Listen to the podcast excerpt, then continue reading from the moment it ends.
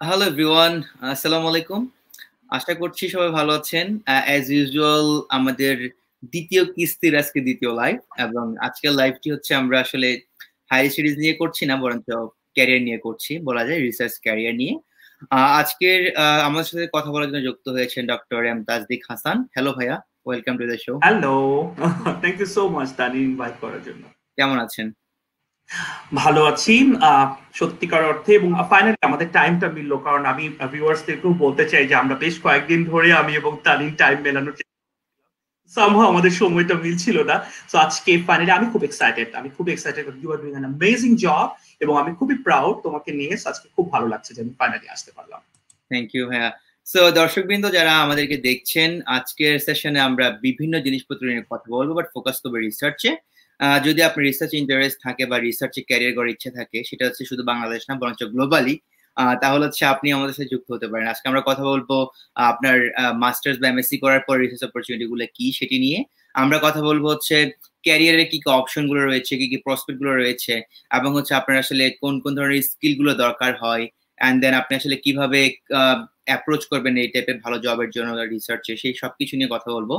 এবং কথা বলার জন্য ভাইয়া যুক্ত হয়েছেন। সো ভাইয়া, শুরুতে যদি আপনার একটু যদি আপনি ছোট করে আমাদের দর্শকদের উদ্দেশ্যে আপনার পরিচিত একটু দেন প্লিজ ওকে আমি ডক্টর তাসদিক হাসান অলরেডি তানিম বলে দিয়েছে। আমি বেসিক্যালি একজন মেডিকেল ডক্টর একাডেমি মানে একাডেমিক ব্যাকগ্রাউন্ড অনুযায়ী। সোলোয়ার্দি মেডিকেল কলেজ থেকে এমবিবিএস করেছি। এরপর আমি একটা মাস্টার্স করেছি। আমেরিকান ইন্টারন্যাশনাল ইউনিভার্সিটি থেকে পাবলিক হেলথ এবং সেই সময় আসলে আইসিডিডিআরবি তে কাজ International Centre for Diarrhoeal Disease Research যেটাকে আমরা বলি খুব বিখ্যাত একটা জায়গা গবেষণা করার জন্য। আইসিডিটিতে রিসার্চ করতে করতেই বেসিক্যালি আমার সুযোগ আসে পরবর্তী স্টেজটা যাওয়ার। আমি কমনওয়েলথ স্কলারশিপ পাই দুই হাজার সতেরোতে এবং ইংল্যান্ডে মুভ করি কিংস কলেজ লন্ডন থেকে মাস্টার্স করি এবং কম্বাইন মাস্টার্স ছিল with London School of hygiene and tropical medicine global mental হেলথে এটা করার সাথে সাথে আমি একটা অপরচুনিটি পেয়ে যাই ইউনিভার্সিটি অফ লিভারপুলে রিসার্চ অ্যাসিস্ট্যান্ট হিসেবে। সেখানে আমি এক বছর কাজ করি রোয়ান্ডা, উগান্ডা দুটা দেশ মিলিয়ে এবং এই প্রজেক্টটা মানে যেটা শেষ হতে হতেই অপরচুনিটি চলে আসে জন সপকিন্স ইউনিভার্সিটিতে যেখানে আমি এখন কাজ করছি লুসাকা জাম্বিয়াতে আমার posting as a project director so doctor এবং পরবর্তী পাবলিক হেলথ রিসার্চের জায়গাটাকে আমি এক্সপ্লোর করছি। এর পাশাপাশি আমি বাংলাদেশি পাবলিক হেলথ ফাউন্ডেশনের সাথে জড়িত আছি প্রায় আট বছর ধরে, যেখান থেকেও আমাকে গবেষণার কাজও করতে হচ্ছে। পাশাপাশি সব থেকে যেটাতে আমি ইন্টারেস্ট ফিল করি সেটা হচ্ছে আমাদের জুনিয়র যারা young প্রফেশনালদেরকে training capacity development so I public health foundation IFMS Bangladesh, মোটামুটি বাংলাদেশে যে কটা মেডিকেল স্টুডেন্টস অর্গানাইজেশন আছে তাই আমার সুযোগ হয়েছে। সবগুলোর সাথেই কাজ করার leadership training communication skill presentation skill basic research skill যেটা দরকার সবার জন্য। সো এবং ক্যারিয়ার নিয়েও বেশ কিছু কাজ করার সুযোগ হচ্ছে। সেটা একটা মানে একটা চলমান প্রক্রিয়া। চলছেই শেখানো সবসময়।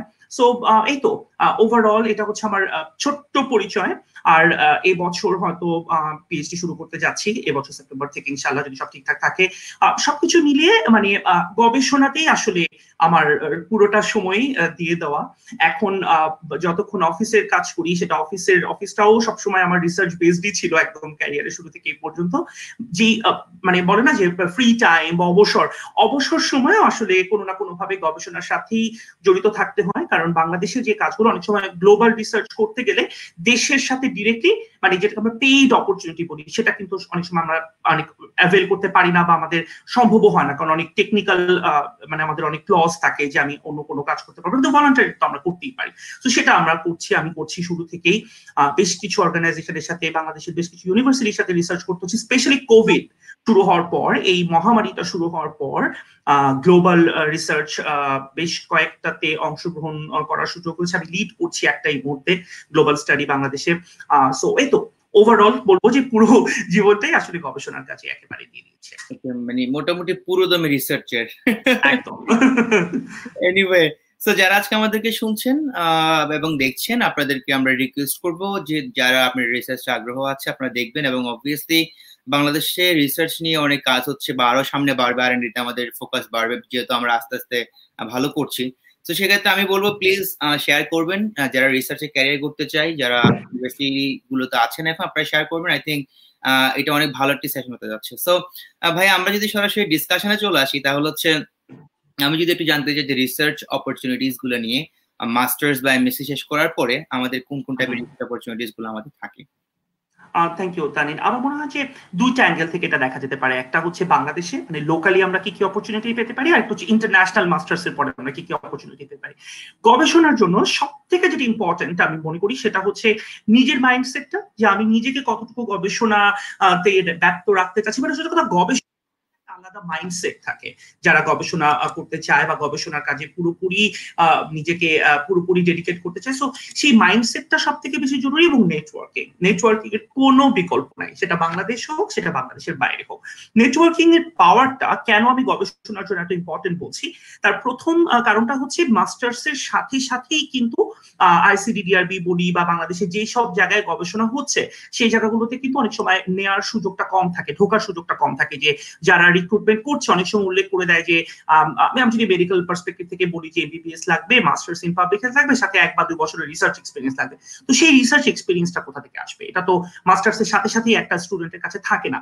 এই জায়গাটাই হচ্ছে নেটওয়ার্কিং এর গুরুত্বটা চলে আসে যে আমি যদি কথা বলে রিসার্চারদের সাথে কাজ করার জায়গাটা তৈরি করে নিতে পারি। তো প্রথমত যখন আমরা মাস্টার্স করছি, সেই সময় যদি আমার ফ্যাকাল্টি যারা রিসার্চের সাথে ডিরেক্টলি কানেক্টেড এটা কিন্তু আমরা ক্লাস থেকেই অ্যাজিউম করতে পারি যে আমার কোন কোন শিক্ষক শিক্ষকতার সাথে মানে একাডেমিক রিসার্চ অথবা ইন অ্যাফিলিয়েশন টু একাডেমিয়া তারা ডিফারেন্ট রিসার্চ ইনস্টিটিউটের সাথে কাজ করছেন। তাদের সাথে কথা বলতে হবে যে, স্যার, আমার কোনো সুযোগ আছে কিনা? আমি ভলান্টিয়ার ভলান্টিয়ার হিসেবে কাজ করতে চাচ্ছি। রিসার্চ ভলান্টিয়ারিজম যেটাকে আমরা বলি, আমরা কাজ করতে চাচ্ছি। সেই জায়গাটাতে আমি হয়তো কেউ যদি একটা স্পেসিফিক প্ল্যান নিয়ে বলে তানি যে, স্যার বা ম্যাডাম আমি একটা সিস্টেমেটিক রিভিউ করতে চাই। সাপোজ বা আমি একটা লিটারেচার রিভিউ তাকে হেল্প করতে চাই। বা আমি ছোট্ট একটা কাজে সাহায্য করতে চাই ডাটা কালেকশনে হেল্প করতে চাই। কোনো পেইড না, কোনো কিছু না, এই আনপেইড কাজটাই কিন্তু রিসার্চের প্রথম ব্যাকগ্রাউন্ডটা তৈরি করে দেয়, একটা বেসটা তৈরি করে দেয়। একদিকে যেমন সেই শিক্ষকের সাথে একটা যোগাযোগ তৈরি হয়ে যাচ্ছে, একটা সম্পর্ক তৈরি হয়ে যাচ্ছে যে সম্পর্কটা তাকে পরবর্তী চাকরি জীবনও হেল্প করে, চাকরি পেতে হেল্প করে, পাশাপাশি একটা পুরোপুরি হাতে কলমে গবেষণা শেখা। অনেক সময় যেটা হয়, আমরা যেই জায়গাটাতে আটকা পড়ি, সেটা হচ্ছে যে আচ্ছা আমাকে অথরশিপ দিচ্ছে না পাবলিকেশন হচ্ছে। সো অনেক সময় টিচারদেরও লাইবিলিটি থাকে। আমি কারোর পক্ষে বা বিপক্ষে বলছি না, আমি বলছি অনেক সময় হয়তো আগে থেকেই ফিক্সড করা থাকে। যে আমি এই কয়জন অথার থাকবে বা এই কয়জন কন্ট্রিবিউটিভ কথা থাকবে, বাকিরা অ্যাকনোলেজমেন্টে চলে যাবে। তো যদিও অ্যাকনোলেজমেন্টে যাওয়ার সুযোগটাও থাকে যে আমি জাস্ট পার্ট একটা রিসার্চ টিমের অংশ হয়ে ভলান্টারি কাজ করে আমি শেখার সুযোগ হলাম এটা কিন্তু আমি সিভিতে অ্যাড করতে পারছি। হচ্ছে শুরু একদম মাস্টার্স এর সময় বা মাস্টার্স এর ঠিক পর পর মানে একদম সাথে সাথে যদি আমরা জব না পেয়ে যাই, সেক্ষেত্রে আমি বলব যে it's a very good start যে আমি নিজেকে যাতে ব্যস্ত রাখি এই কাজগুলোর মধ্যে। সিভিটাও এনরিচড হচ্ছে, পাশাপাশি নিজের গবেষণার জায়গাটা শুরু হচ্ছে। এরপরে যদি আমি ধরে নিই যে কেউ বাংলাদেশে কোনো জব শুরু করেছে এবং সেটা হয়তো ডিরেক্টলি মাস্টার্স এর পরে সে রিসার্চের কোনো সুযোগ পেল না, সেটা হয়তো একটা মানে হতে পারে প্রোগ্রাম বেসড কোনো জব হতে পারে সেটা কর্পোরেট কোনো জব সেক্ষেত্রেও তার মাথার মধ্যে হয়তো গবেষণার পোকা ঘুরে বেড়াচ্ছে। ওই সময়টাতে কি করবে? ওই সময় কিন্তু সুযোগ আছে। আমরা শুক্রবারগুলো ফ্রি পাই, শনিবার আমাদের কিন্তু ফ্রি থাকে। আমি জানি এটা খুব টাফ আমি এটা বলছি না যে সব জীবনের আনন্দ বাদ দিয়ে সেটাকে দিয়ে দাও।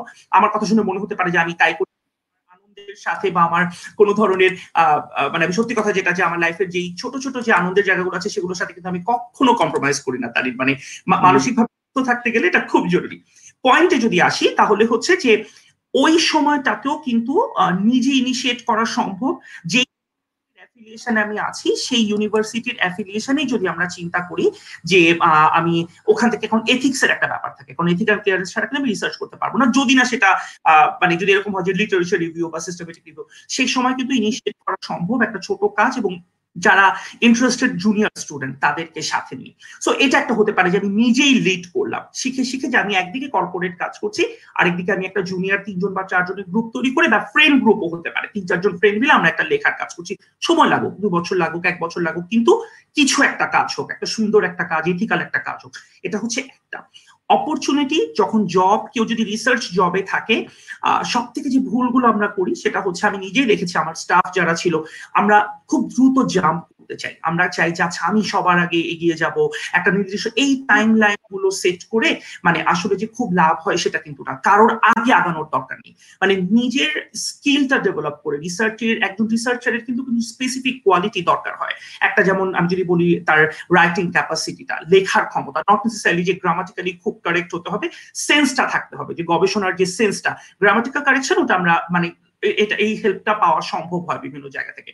দ্বিতীয়ত হচ্ছে অ্যানালাইসিস করার ক্ষমতা বা অ্যানালাইসিস ইন্টারপ্রিটেশন করার ক্ষমতা। নট নেসেসারিলি যে আপনাকে খুব বড় স্ট্যাটিস্টিশিয়ান হতে হবে।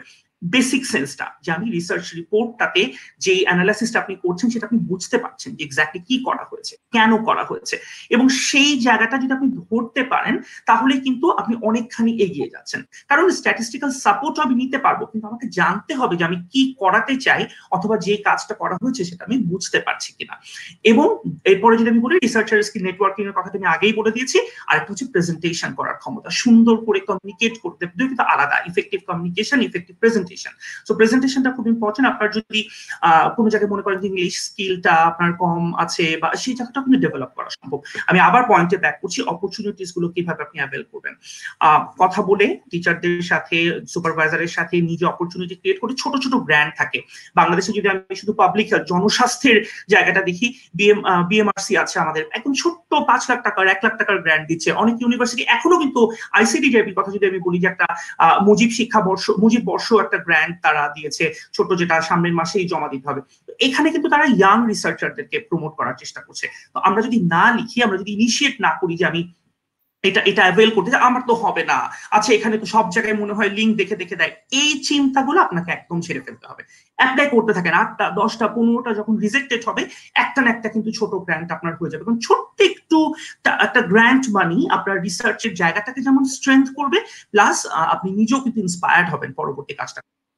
গ্লোবাল অপরচুনিটির ক্ষেত্রে সব থেকে ইম্পর্টেন্ট যেটা আমি মনে করি, সেটা হচ্ছে যে নিজের যোগ্যতাটাকে ইভালুয়েট করতে পারা। যে আমি গ্লোবাল কাজের জন্য বা গ্লোবাল একটা রিসার্চের জন্য কতটুকু নিজেকে অ্যাপ্লিকেবল মনে করছি। কারণ ডেফিনেটলি আমরা সবাই জানি, যারা আমরা ডেভেলপমেন্ট সেক্টরে কাজ করি বা রিসার্চ সেক্টরে কাজ করি পাবলিকেশনের কিন্তু কোনো বিকল্প নাই। এবং সেটা অথেন্টিক পাবলিকেশন আমি প্রিডেটরি জার্নালে পাবলিশ করে আলটিমেটলি কোনো লাভ হবে না।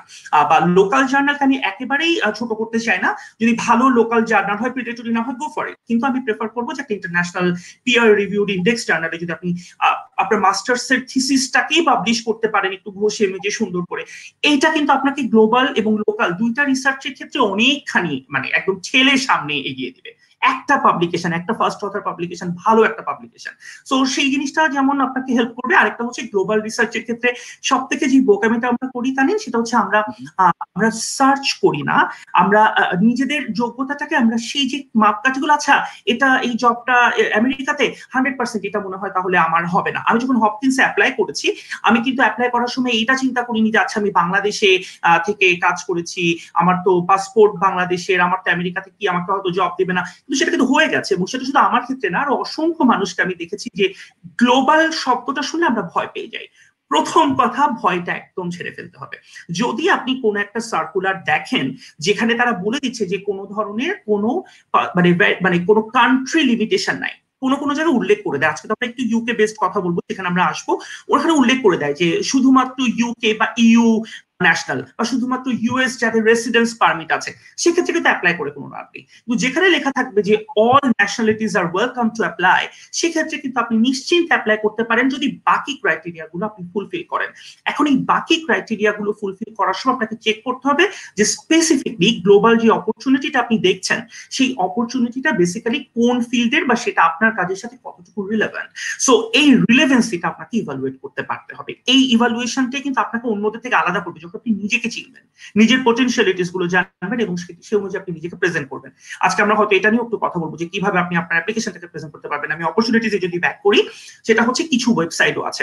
বাংলাদেশে যদি আমি বলি লোকালে যদি আমরা যাই আমি যতটুকু জানি ডিএসডি একটা আছে অপরচুনিটি আমি জানি, তানিম হয়তো এটা নিয়ে অনেকবার কথা বলেছে যে ডিফারেন্ট ডিফারেন্ট ওয়েবসাইটে ডিফারেন্ট ডিফারেন্ট ফেসবুক পোস্টে কিন্তু অসংখ্য ধরনের অপরচুনিটিস এরকম মানে চাওয়া হয় যে কে কন্ট্রিবিউট করতে পারবে বা জব অ্যান্ড অল দ্যাট ইন্টারন্যাশনালিও কিন্তু অনেক সময় রিসার্চ ভলান্টিয়ার চায়। এটা খুবই ইন্টারেস্টিং যে আপনি যদি যেরকম রিসার্চ ভলান্টিয়ারের কথা যখন বলা হচ্ছে, সেখানে যদি আপনি নক করেন, একটি ইমেল করেন যে আচ্ছা আমি এখন এই দেশে আছি, আমি কি বাংলাদেশের থেকে বা এরকম কোন একটা দেশে থেকে আমি এই রিসার্চটাতে কোনোভাবে সাহায্য করতে পারি? দেখেন আপনি রিপ্লাই আসে কিনা। দশটা ইমেল এরকম ভাবে করলে অনেক সময় ক্ষেত্রে কিন্তু এটা হতে পারে যে আচ্ছা আমরা গ্লোবাল রিসার্চ যদি লেখা থাকে যে রিসার্চটা শুধু ইউএসএ তে হচ্ছে। তাহলে কিন্তু সেখানে আপনি ইমেল করে কোনো লাভ হবে না। কিন্তু আপনি দেখলেন যে আমরা এক্সপ্যান্ড করতে চাচ্ছি বা আমরা এই রিসার্চটা লো ইনকাম কান্ট্রিতে করতে চাচ্ছি। কথা বলেন। মানে কথা বলার কমিউনিকেট করার কোনো বিকল্প নেই। কিন্তু সেক্ষেত্রে আপনাকে নিজের যোগ্যতাটাকে বাপকাঠিটা বুঝে নিয়ে সত্যি তথ্যগুলো দিয়ে আপনি যখন কথাটা শুরু করবেন, আপনি যখন আপনাকে প্রেজেন্ট করবেন প্রপারলি আপনি কিন্তু সেই অপরচুনিটিটা নিতে পারবেন। আমি প্রেফার করব যে অনেকে আমরা বিভিন্ন দিকে ঘুরতে থাকি, যে অপরচুনিটির সাথে নিজেকে মার্চ করতে থাকি যে আচ্ছা এটা নিউট্রিশন নিয়ে আমি তো কাজ করেছি ইনফেকশন ডিজিজে আমি এখন দেখাই যে আমি এটা কিন্তু করে কোনো লাভ নেই। আপনি আপনার যে মোড়টার মধ্যে নিজেকে সেট করে দিয়েছেন, এটা খুব টাফ যে মাস্টার্স এর সময় বা মাস্টার্স এর পর পর আপনি কীভাবে একটা মোল্ডের মধ্যে নিজেকে সেট করবেন। আমি বলব মাস্টার্স এর সময় থেকেই আপনি চেষ্টা করুন যে একটা স্পেসিফিক রিসার্চের জোনটাকে খুঁজে নেওয়া। আপনি রিসার্চের থিসিস যেটা করছেন এমএসসি থিসিস সেটা কিন্তু আপনার একটা বড় স্ট্রেংথ হতে পারে। আপনি যে থিসিসটা করছেন, যখন আপনি থিসিসের টপিকটা চুজ করবেন, সেই স্পেসিফিক টপিকটা কিন্তু আপনাকে অনেকখানি ডিফাইন করে দিবে যে এই ছেলে বা মেয়েটার এই টপিকটার সম্পর্কে একটা জ্ঞান, একটা নলেজ আছে, একটা এক্সপার্টিজ আছে। এবং যদি পাবলিশ করে ফেলেন, তাহলে তো শোনায় সোহাগা। যদি পাবলিশ নাও করেন, যদি আপনি সেই জিনিসটাকে প্রেজেন্ট করতে পারেন যে আমি রিসেন্টলি এটা করেছি, এই টপিকে কাজ করেছি, এবং একটা একটা সাথে আপনি অ্যাটাচমেন্টে দিয়ে দিলেন যে এটা হচ্ছে আমার কাজের নমুনাটা আমি এটা আমার স্যাম্পল আমি এভাবে কাজটা করেছি। ছোট্ট করে অ্যাবস্ট্রাক্ট আপনি পাঠিয়ে দিলেন। আপনি কিন্তু অন্যদের থেকে একটু আলাদা হয়ে যাচ্ছেন। সো এই এই জায়গাটা খুব ইম্পর্টেন্ট যে আপনার একটা নির্দিষ্ট জোনকে খুঁজে বের করে সেই স্পেসিফিক জোনটাতে নক করে নিজেকে বারবার করে যাচাই করে, নিজেকে কোষ্টি পাথরে যাচাইটা আমরা কীভাবে করি? আমরা মানুষের চোখ থেকে দেখি যে, ও আমাকে ভালো বলছে, আমি খুব ভালো, বা আমাকে, আমি সবার আগে পিএইচডি করে ফেলেছি, আমি সবার আগে মাস্টার্স করে ফেলেছি। একদম না। আপনার নিজের কোষ্টি পাথরে যাচাই করাটা হচ্ছে আপনার দুর্বলতা, আপনার স্ট্রেংথটাকে আইডেন্টিফাই করে যেখানে যেখানে গ্যাপ আছে, সেই গ্যাপ গুলোকে ফিল আপ করে আপনি নিজেকে প্রিপেয়ার করে ফেলবেন। একদম সুন্দর করে একটা জায়গার জন্য যে জায়গাটাতে আপনি কন্ট্রিবিউট করতে চান, নিজের মনের ভেতর থেকে যে জায়গাটাতে আপনি কন্ট্রিবিউট করতে চান, তাহলে কিন্তু মোটামুটি একদম স্ট্রিক্টলি আপনি নিজেকে একটা একটা জায়গায় দাঁড় করাতে পারবেন যেখান থেকে আপনি নেগোসিয়েট করতে পারবেন উইথ রিসার্চার্স বা রিসার্চ এজেন্সিস বা যারা একাডেমিশিয়ান যারা আছেন তাদের সাথে।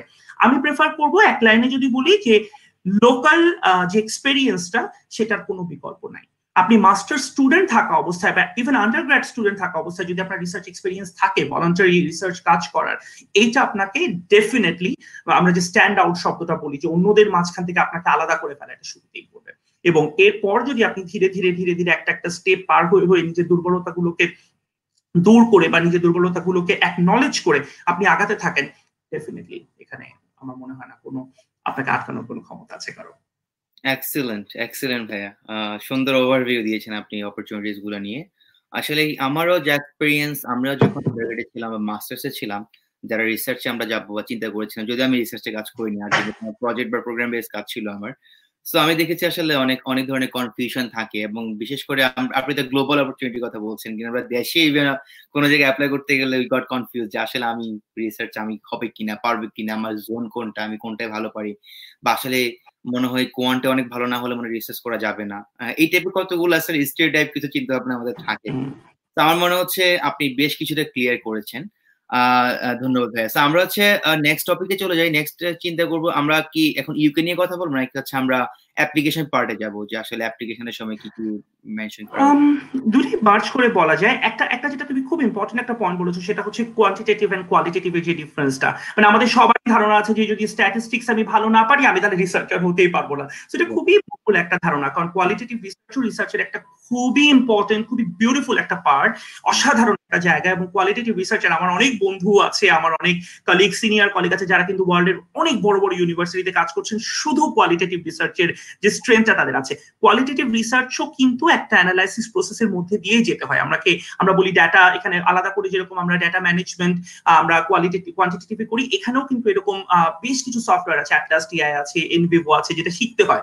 সো এটাও যে একেবারে যে আমি না শিখে পার হয়ে যাচ্ছি, সেটা না। প্রত্যেকটা জায়গায় স্কিল ডেভেলপমেন্টের সুযোগ আছে ডিফারেন্ট ডিফারেন্ট সফটওয়্যার আছে, সেই জিনিসগুলো শেখার কোনো বিকল্প এই যে কোভিড এর যে গ্যাপটা যে এই সময়টা আমরা পার করছি best time to learn the skills right মানে এই সময়টা তো আমরা পাবো না, যে আমরা বসে বসে যে জিনিসগুলো আমরা এখন শিখতে পারব। অ্যাবসলিউটলি মানে আমি থ্যাংকস তোমাকে জানাতে চাই যে এই প্রসঙ্গটা তুমি এনেছো। আর দ্বিতীয়ত যেটা যে অ্যাপ্লিকেশন প্রসেস নিয়ে আমরা কথা বলব। ইউকে অপরচুনিটিস যদি আমি বলি একটা হচ্ছে অনেক কনফিউশন কাজ করে অনেকের মধ্যে যে ইউকে তে হয়তো লিমিটেড অপরচুনিটি আছে। ইউকে তে কিন্তু লিমিটেড অপরচুনিটি নাই। এটা এটা অ্যাবসলুটলি রং অনেক অপরচুনিটি আছে। সমস্যাটা হচ্ছে ইউকের অপরচুনিটি গুলো অনেক কন্ডিশনাল মানে যেটা ইউএসএ তে হয়তো তুমি আরও বেশি ভালো বলতে পারবা বা অস্ট্রেলিয়াতে যারা আছে মানে পিয়ার প্রসেসটা আমরা কিন্তু অনেকেই যখন ইন্টারন্যাশনাল চিন্তা করি, অনেকের মাথায় এই চিন্তাটা থাকে যে আমি পারমানেন্ট রেসিডেন্সি চাই বা আমি ওখানে থেকে যেতে চাই বা কাজ করতে গেলে কন্ডিশনের যে ব্যাপারটা।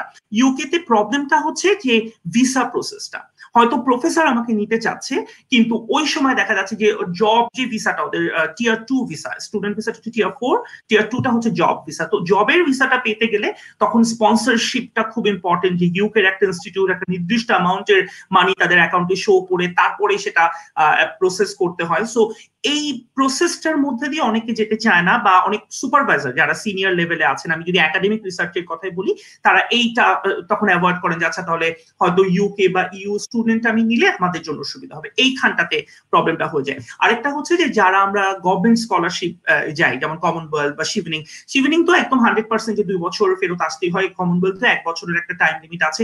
সো এটার ক্ষেত্রে যেটা হয় যে, ওরা যখন চেক করে যে আচ্ছা ওর ডিগ্রি শেষ হয়ে যাচ্ছে মাস্টার্স এর পর পরেই ওর যদি জব করতে চায়, কিন্তু ওর তো কন্ডিশন আছে, ওকে ফেরত যেতে হবে। তাহলে সেটা কিন্তু তখন ওরা প্রসেস করবে না। ওটা তারা তখন রাখে দিবে। আমি খুব লাকি ছিলাম এই সেন্সে যে, আমার কমনওয়েলথ স্কলারশিপ ছিল এবং আমি কিন্তু ডিগ্রিটা শেষ করে তার মানে ভিসা যখন শেষ হয়েছে, আমি চলে এসেছি দেশে। কিন্তু যেই ইউনিভার্সিটিটাতে আমি টেম্পোরারি মানে টোয়েন্টি আওয়ার্স এর একটা টাইম লিমিট থাকে। ইউকে তে বলেই দেয় যে যারা স্টুডেন্ট ভিসায় যাচ্ছে, তারা বিশ ঘণ্টা করে হচ্ছে তারা কাজ করতে পারবে উইকে টোয়েন্টি আওয়ার্স আমি জানি না ইউএসএ তে কয় ঘণ্টা এই সুযোগটা দেয় স্টুডেন্টদেরকে সো ইউকে তে বিশ ঘণ্টা করে দেয় এবং সম্ভবত অস্ট্রেলিয়াতেও বিশ ঘন্টাই করে দেয়। সো এই বিশ ঘণ্টা আমি যখন আমার মাস্টার্সটা শেষ হওয়ার সাথে সাথে মানে শেষ মানে কি? থিওরি শেষ হয়েছে। থিসিস আমি জমা দিব কয়েক কয়েক মানে কয়েক সপ্তাহ বাকি আছে। ওই সময়টাতে আমি কাজটা শুরু করি লিভারপুল ইউনিভার্সিটিতে অ্যাজ আ রিসার্চ অ্যাসিস্ট্যান্ট এবং আমার সুপারভাইজার ওই তিন মাসের কাজে এতই মানে সে খুশি হয়েছে যে আমি যখন দেশে চলে আস, আসব, ওই সময় কিন্তু সে আমাকে বলেছে যে, ওকে, তাহলে তুমি যাও, যেহেতু ভিসা রেস্ট্রিকশন আছে কিন্তু আমি তোমাকে ছাড়বো না। তো তুমি দেশে যেহেতু জবই করবা, তুমি আমার জন্য কাজ করো। তো সে যেটা করেছে, আমি দেশে আসার পরে সে আমাকে রুয়ান্ডা পাঠিয়েছে উগান্ডা পাঠিয়েছে বা আমাকে সে অ্যাবজর্ভ করে, সে কিন্তু আমাকে যতদিন কমনওয়েলথের একটা শর্ত যে থাকে কয়েক মাস কমনওয়েলথ বলে বারো মাস, কিন্তু নয় মাস পরেই ওরা ভিসা আবার প্রসেস করা শুরু করে যদি কেউ টিয়ার টু ভিসা যেতে চায়। তো আমি ঠিক নয় মাসের টাইমটা আমি পার করেছি ডিগ্রি শেষ করার পরে এবং তারপর পরে কিন্তু আমি আবার ইউকেতে ব্যাক করেছি ওই সময়টাতে। তো আমার অপরচুনিটিটা আমি যদি এক্সপ্লেন এই জন্য করছি, কারণ বুঝতে সুবিধা হবে। এবং এটা এটা আসলে টাফ টাফ ইন সেন্স যে আমি তিন মাসের মধ্যে একটা একটা জায়গা তৈরি করতে পেরেছিলাম, যেটা পসিবল হয়েছে কারণ অ্যাবসলিউটলি আমি পাবলিক হেলথে বাংলাদেশে সাত বছর কাজ করে একটা স্কিল ডেভেলপ করেই কিন্তু ওখানে গেছি। তো যিনি আমার সুপারভাইজার তাকে কিন্তু আমাকে নতুন করে কিছু শেখাতে হয়নি তিন মাসের মধ্যে। আচ্ছা পাবলিক হেলথের এই এই কাজগুলো তুমি করছ অ্যাবসলিউটলি সেটা আমার জন্য খুব কঠিন কিছু ছিল না, কারণ এটাই আমি করেছি বাংলাদেশে এতগুলো বছর ধরে। এবং ডিগ্রিটাও একটা বড় ফ্যাক্টর যে আমি রিসেন্টলি তখন ডিগ্রিটা শেষ করলাম। ওভারঅল জিনিসটা মিলে গেছে।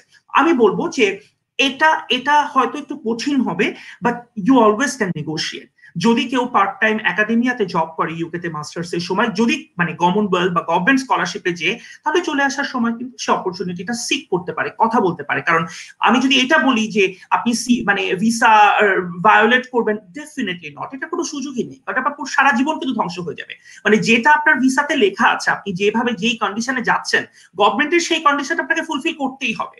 দেশে আপনাকে ফেরত আসতেই হবে, একটা নির্দিষ্ট সময় থাকতেই হবে। ওই সময়টাতে আপনি লিঙ্কটা ধরে রাখতে পারেন। আমার আরও কয়েকজন ফ্রেন্ডকে আমি পেয়েছি, যারা কিন্তু দেশে এসে হয়তো পেমেন্টটা তারা নেয়নি, কিন্তু তারা ইংল্যান্ডের সাথে রিসার্চের লিঙ্কটা ধরে রেখেছে। যে আপনি হয়তো ডাটা কালেকশনে তারা সাহায্য করতে পারেনি, কিন্তু লেখার যে জায়গাটা, সেটা আমি বাসায় বসেই করতে পারি। তো তারা তাদের প্রফেসরের সাথে লিঙ্কটা ধরে ধরে তারা বাসায় লিখেছে পেপার পাবলিশ করেছে এবং নির্দিষ্ট টাইমটা এক বছর বা দুই বছর দেশে থেকে তারা কিন্তু আবার জব নিয়ে সেই টিমে ব্যাক করেছে। সো এক্সেলেন্ট অপরচুনিটি যদি আমি কথা বলে একটা সুন্দর অবস্থান তৈরি করতে পারি। আরেকটা খুব মজার জিনিস আমি দেখেছি রিসেন্টলি আমার খুব কাছের একটা ছোট ভাই, ও লন্ডন স্কুল অফ মাস্টার্সে গিয়েছে। ওকে কিন্তু পিএইচডি অফার করেছে, কিন্তু যেহেতু পিএইচডিটা মানে এখন যেহেতু একটা কঠিন সময় যাচ্ছে কোভিড এর কারণে, অনেক ফান্ডিং ক্রাইসিস আছে এবং আমরা জানি কিন্তু next year it's going to be very very difficult যারা আমরা ইন্টারন্যাশনাল স্টুডেন্ট যারা আছে, সবার জন্যই কঠিন একটা সময় কিন্তু আসতে যাচ্ছে। সো তাকে যেটা অফার করেছে যে, ওকে তুমি যেহেতু যে স্কলারশিপটা তুমি পেয়েছ শিবেনিং তোমাকে ফেরত যেতে হবে। তুমি তাহলে বাংলাদেশে স্টার্ট করো। তুমি পিএইচডি টা বাংলাদেশে করো। আমার স্টাডি সাইটটা বাংলাদেশে থাকুক। তুমি যখন পিএইচডি ডিফারেন্ট ডিফারেন্ট স্টেজে আমি তোমাকে ইংল্যান্ডে নিয়ে আসব। কিন্তু তোমার ফুল সাপোর্টটা কিন্তু তুমি বাংলাদেশে। কত মানে অপরচুনিটিটা কত অসাধারণ রিসার্চের যে মাস্টার্স যে সুপারভাইজার ইংল্যান্ডে, সেই তার স্টুডেন্টকে আমাদের বাংলাদেশের একটা স্টুডেন্টকে বাংলাদেশে পাচ্ছে, পাঠাচ্ছে এবং বাংলাদেশ থেকে সে পিএইচডিটা সে এখন আছে ইংল্যান্ডে, সে চলে আসবে। আমি জানি, কারণ আমার সাথে তার ডিটেলে কথা বলছে সে বাংলাদেশে চলে এসে কিন্তু বাংলাদেশে বসে সে পিএইচডিটা কমপ্লিট করবে এবং তাতে কিন্তু তার পুরো শর্তটা সে পূরণ করছে। শিবেনিং এর যে শর্তটা যে আমি দুই বছর দেশে থাকব বাংলাদেশে একটা ইনস্টিটিউটে সে প্লেসড হবে, কিন্তু তার পিএইচডিটা লন্ডন স্কুল অফ হাইজারের অ্যাফিলিয়েশনে করে সে কিন্তু আবার তিন বছর পরে চলে যাবে। সো সব থেকে গুরুত্ব যেটা, সেটা হচ্ছে, যে লিঙ্কটা রিলেভেন্ট যে ফিল্ডটাতে আমি মাস্টার্স করতে যাচ্ছি, আর আরেকটা জিনিস এখানে বলে রাখি, যারা সেলফ ফান্ডিং এ যাচ্ছে, তাদের কিন্তু এই রেস্ট্রিকশনটা নাই।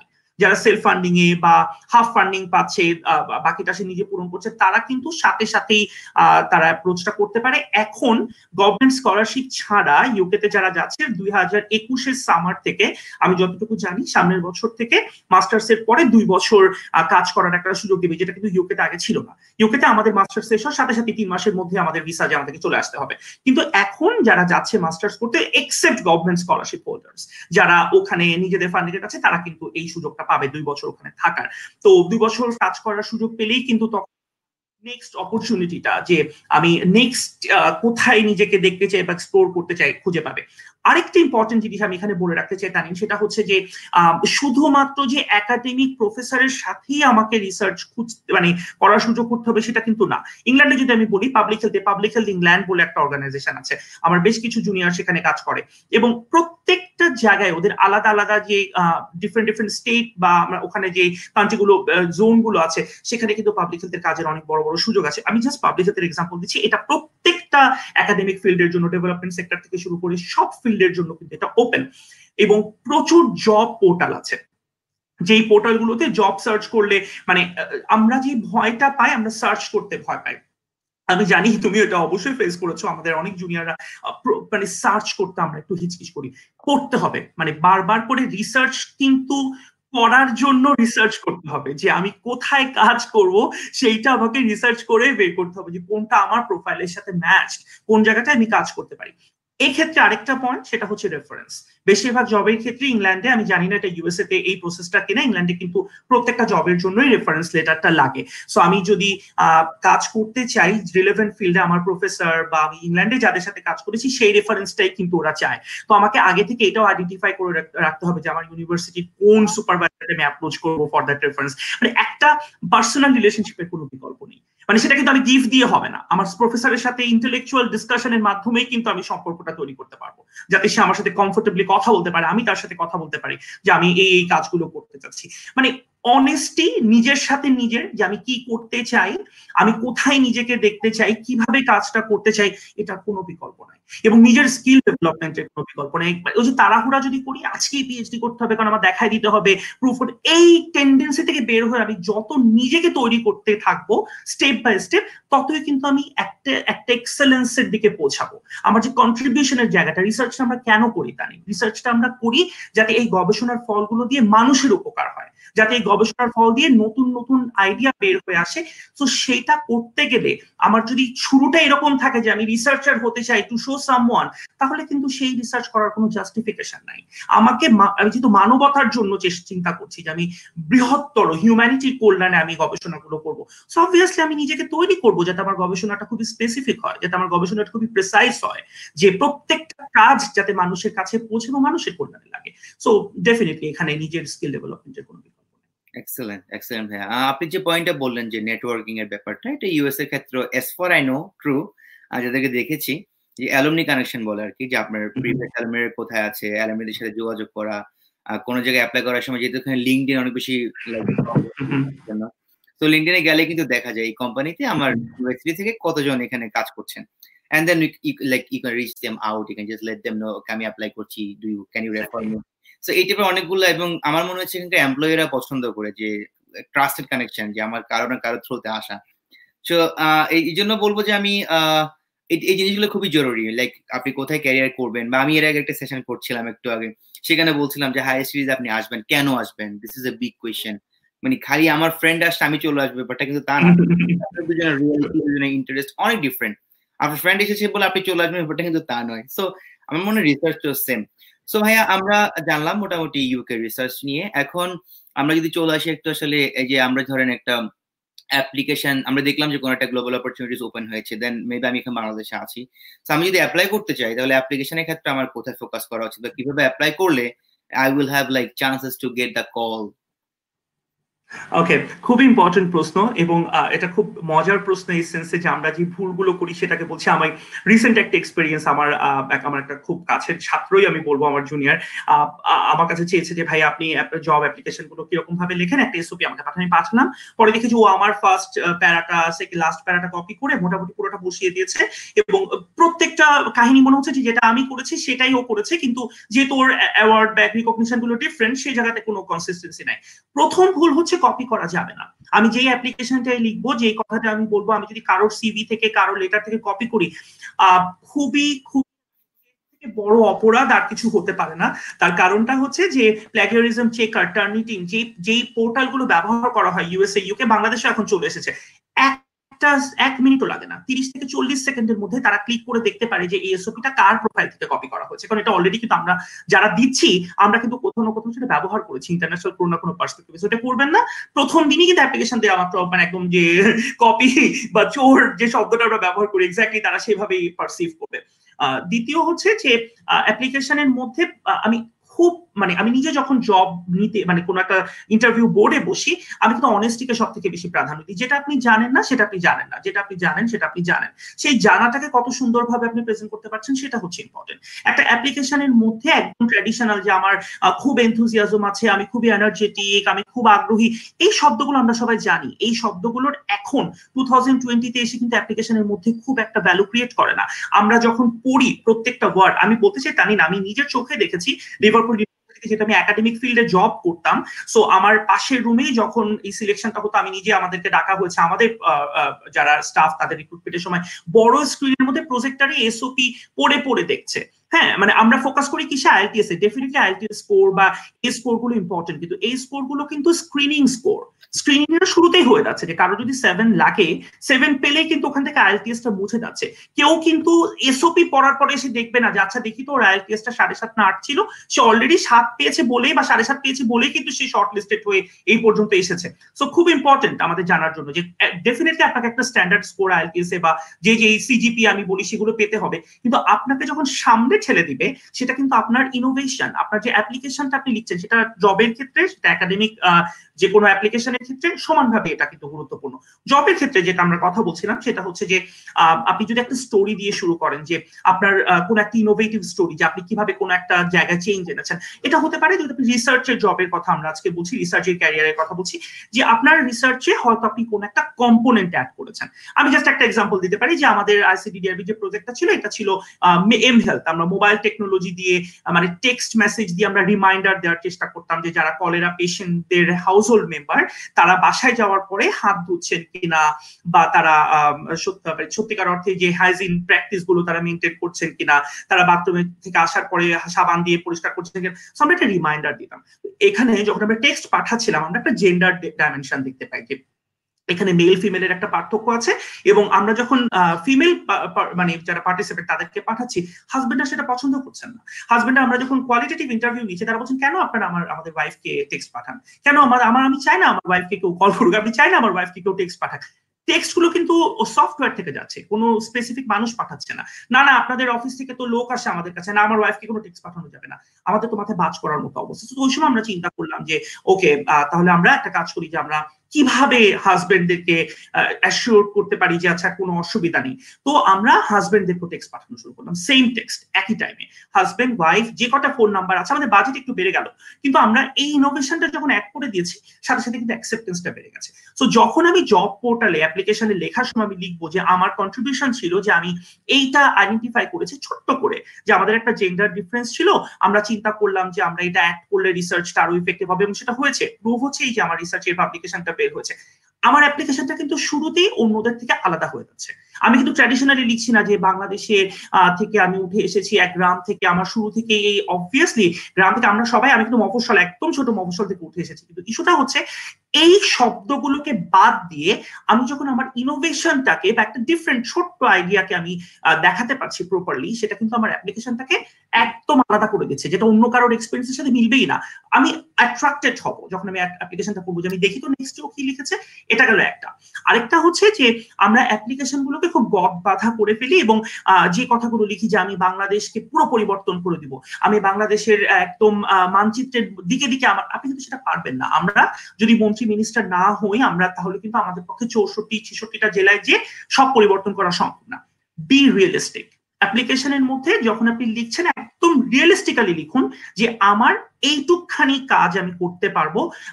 সহজ এক্সাম্পল যে আমি যদি লিখে যাচ্ছি আমি বাংলাদেশের এই অফিসে আমি কাজ করতাম, এই জায়গাটাতে আচ্ছা আমি যদি ফেরত, আমি জাস্ট একটা এক্সাম্পল দিচ্ছি যে এই অফিসের এইটুকখানি পরিবর্তন আমি ভূমিকা রাখতে চাই। বা আপনারা যেই অফারটা করছেন, যে রিসার্চটাতে আপনারা যে জবের অপরচুনিটিটা আমি দেখতে পাচ্ছি, সেখানে আমার পরিবর্তনটা এরকম ভাবে হবে।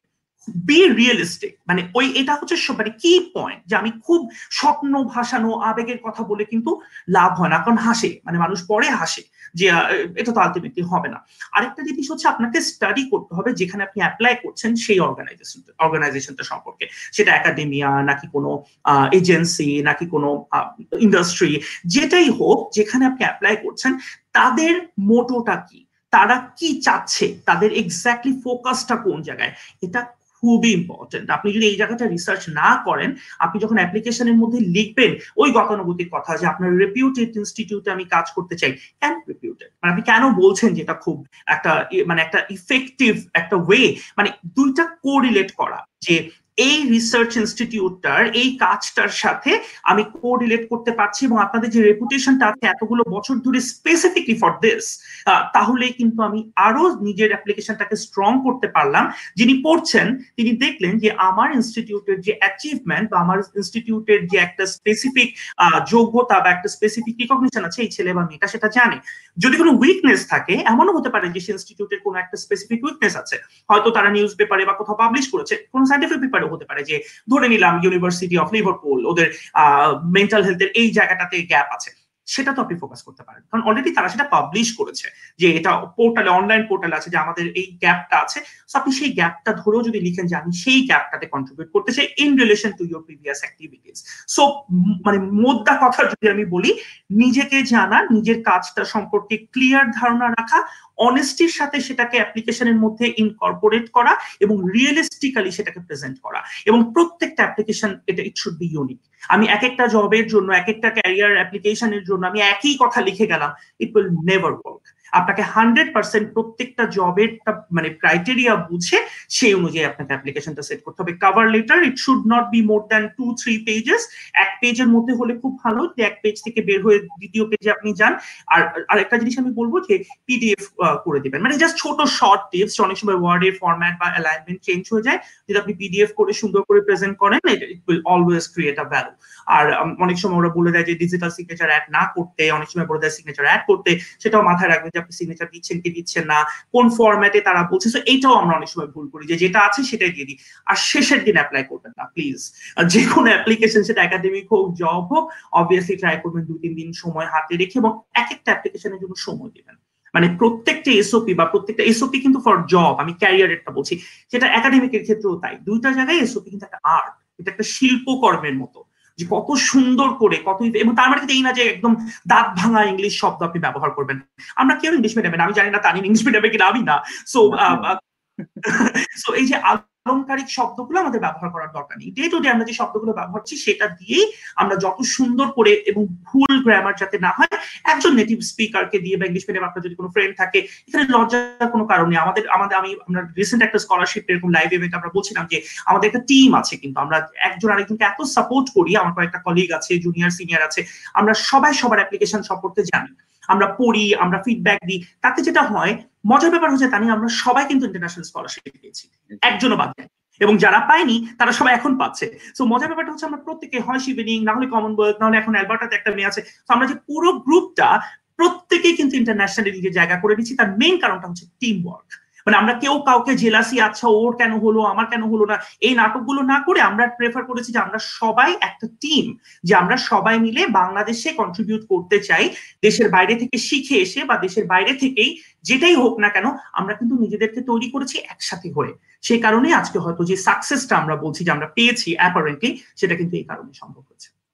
এক্সেলেন্ট এক্সেলেন্ট সো আমার দিক থেকে এটা কোয়েশ্চেন আবার এখানে কোয়েশ্চেনটা করেছে, আমার মনে হচ্ছে আমি যদি একটু শো করি যে আসলে মোদ্দা কথাটা হচ্ছে যে যদি কেউ রিসার্চে যেতে চায় সেক্ষেত্রে যেহেতু প্রতিটা ক্যারিয়ার একটা প্রিপারেশন থাকে আমরা যে ক্যারিয়ারে যেতে চাই না কেন বাট সেক্ষেত্রে যদি কেউ রিসার্চে যেতে চায় আপনি শুরুতে একটু করে টাচ করেছিলেন যে আসলে কি করা যায় বাট আমি যদি বলি যে যারা আমাদেরকে দেখছে এখানে ম্যাক্সিমাম হচ্ছে ইউনিভার্সিটিতে পড়াশোনা করছে এই মুহূর্তে এমন যারা পরে হায়ার স্টাডিজ যেতে চায় যেটা আমার পেজে হায়ার স্টাডিজ নিয়ে কথাবার্তা হয় বা রিসার্চ নিয়ে এরকম কথাবার্তা হয়। সো আপনি যেহেতু এখন রিসার্চে কাজ করে করে একটা ভালো জায়গায় আছেন যে গ্লোবাল মানে গ্লোবালি কাজ করছেন। সো আন্ডারগ্রেড থেকে আসলে কেউ রিসার্চার হতে চাইলে তার আসলে কীভাবে আগানো উচিত বা তার কীভাবে প্রিপারেশন নেওয়া উচিত যদি আমি বলি সিম্পলি ওকে খুব ইম্পর্টেন্ট প্রশ্ন। আর একটা জিনিস হচ্ছে মানে একদম ক্লিয়ারলি বলতে চাই যে রিসার্চের শব্দটা কিন্তু আমার কাছে খুব প্রেশাস মনে হয় তানি আমি খুব মানে বিব্রত বোধ করি যদি কেউ আমাকে খুব বড় মানে গবেষক এইসব কথা বলে আমি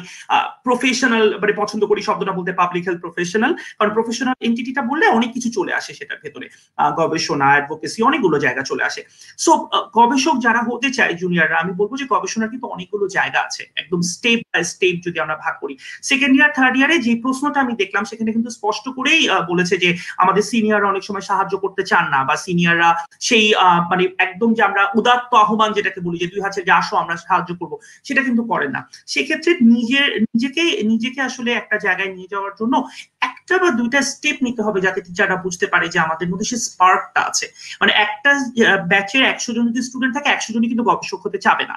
তো যেই অল্প কয়েকজন হতে চাচ্ছে, তারা যদি নিজেদের সেই জায়গাটাকে তৈরি করতে পারে। আমি জানি এটা টাফ জাস্ট একটা এক্সাম্পল দিই আমি কিন্তু মেডিকেলের ফোর্থ ইয়ারে থাকতে আমি প্রথমবারের মতো ইন্টারন্যাশনাল কনফারেন্সে গিয়েছি থাইল্যান্ডে। এবং সেই একই বছর তখন ফিফথ ইয়ার উঠলাম আমি আমস্টারডামে গিয়েছি আরেকটা কনফারেন্সে সেখান থেকে বার্লিনে সো ওই সময়টা কিন্তু আমি বলব যে আমার প্রত্যেকটা টিচারই রিয়েলাইজ করেছে যে না এই ছেলেটা গবেষণায় কাজ করতে চাচ্ছে এবং সে কিন্তু নিজেকে প্রুভ করছে। যখন সে একটা একটা ইন্টারন্যাশনাল পুরস্কার বা একটা ইন্টারন্যাশনাল পার্টিসিপেশনের কিন্তু একটা বড় গুরুত্ব বাংলাদেশের একাডেমিক সেক্টরে দেওয়া হয়। যদি দেখে যে আমার কোনো স্টুডেন্ট বিদেশ থেকে কোনো পুরস্কার নিয়ে আসছে বা বিদেশে ফ্রি সে একটা কোনো কনফারেন্সে যাওয়ার সুযোগ পাচ্ছে, এটা কিন্তু আমাদের টিচারদেরকে অনেক অ্যাট্রাক্ট করে। আমি জাস্ট একটা টিপস দিচ্ছি যে আপনি যদি আপনার জায়গাটাকে ডিফাইন করতে পারেন, সেটা ইন্টারন্যাশনাল পুরস্কারও হতে পারে, সেটা ন্যাশনাল কনফারেন্স গুলোতে আপনি যেতে পারেন। আমি তো আরেকটু বেসিকে যাই যে কীভাবে আপনি শুরু করবেন।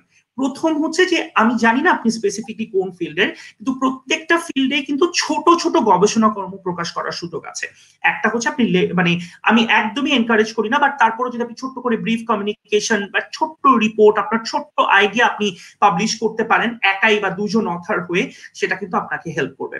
দ্বিতীয়ত হচ্ছে যে, সেইখান থেকে স্টেপ ওয়াইজ যদি আপনি চিন্তা করেন যে, আপনি আপনার যদি কোনো টিচারকে আপনি না পান টিপ হচ্ছে ইয়াং টিচারদের কাছে যান। অনেক সিনিয়র যারা আছেন, তারা আসলে ব্যস্ত থাকেন। তো একদম রিসেন্ট যিনি অ্যাসিস্ট্যান্ট প্রফেসর হয়েছেন বা রিসেন্ট যিনি লেকচারার হিসেবে ঢুকেছেন, তার মধ্যে একটা ক্ষুধা কাজ করে।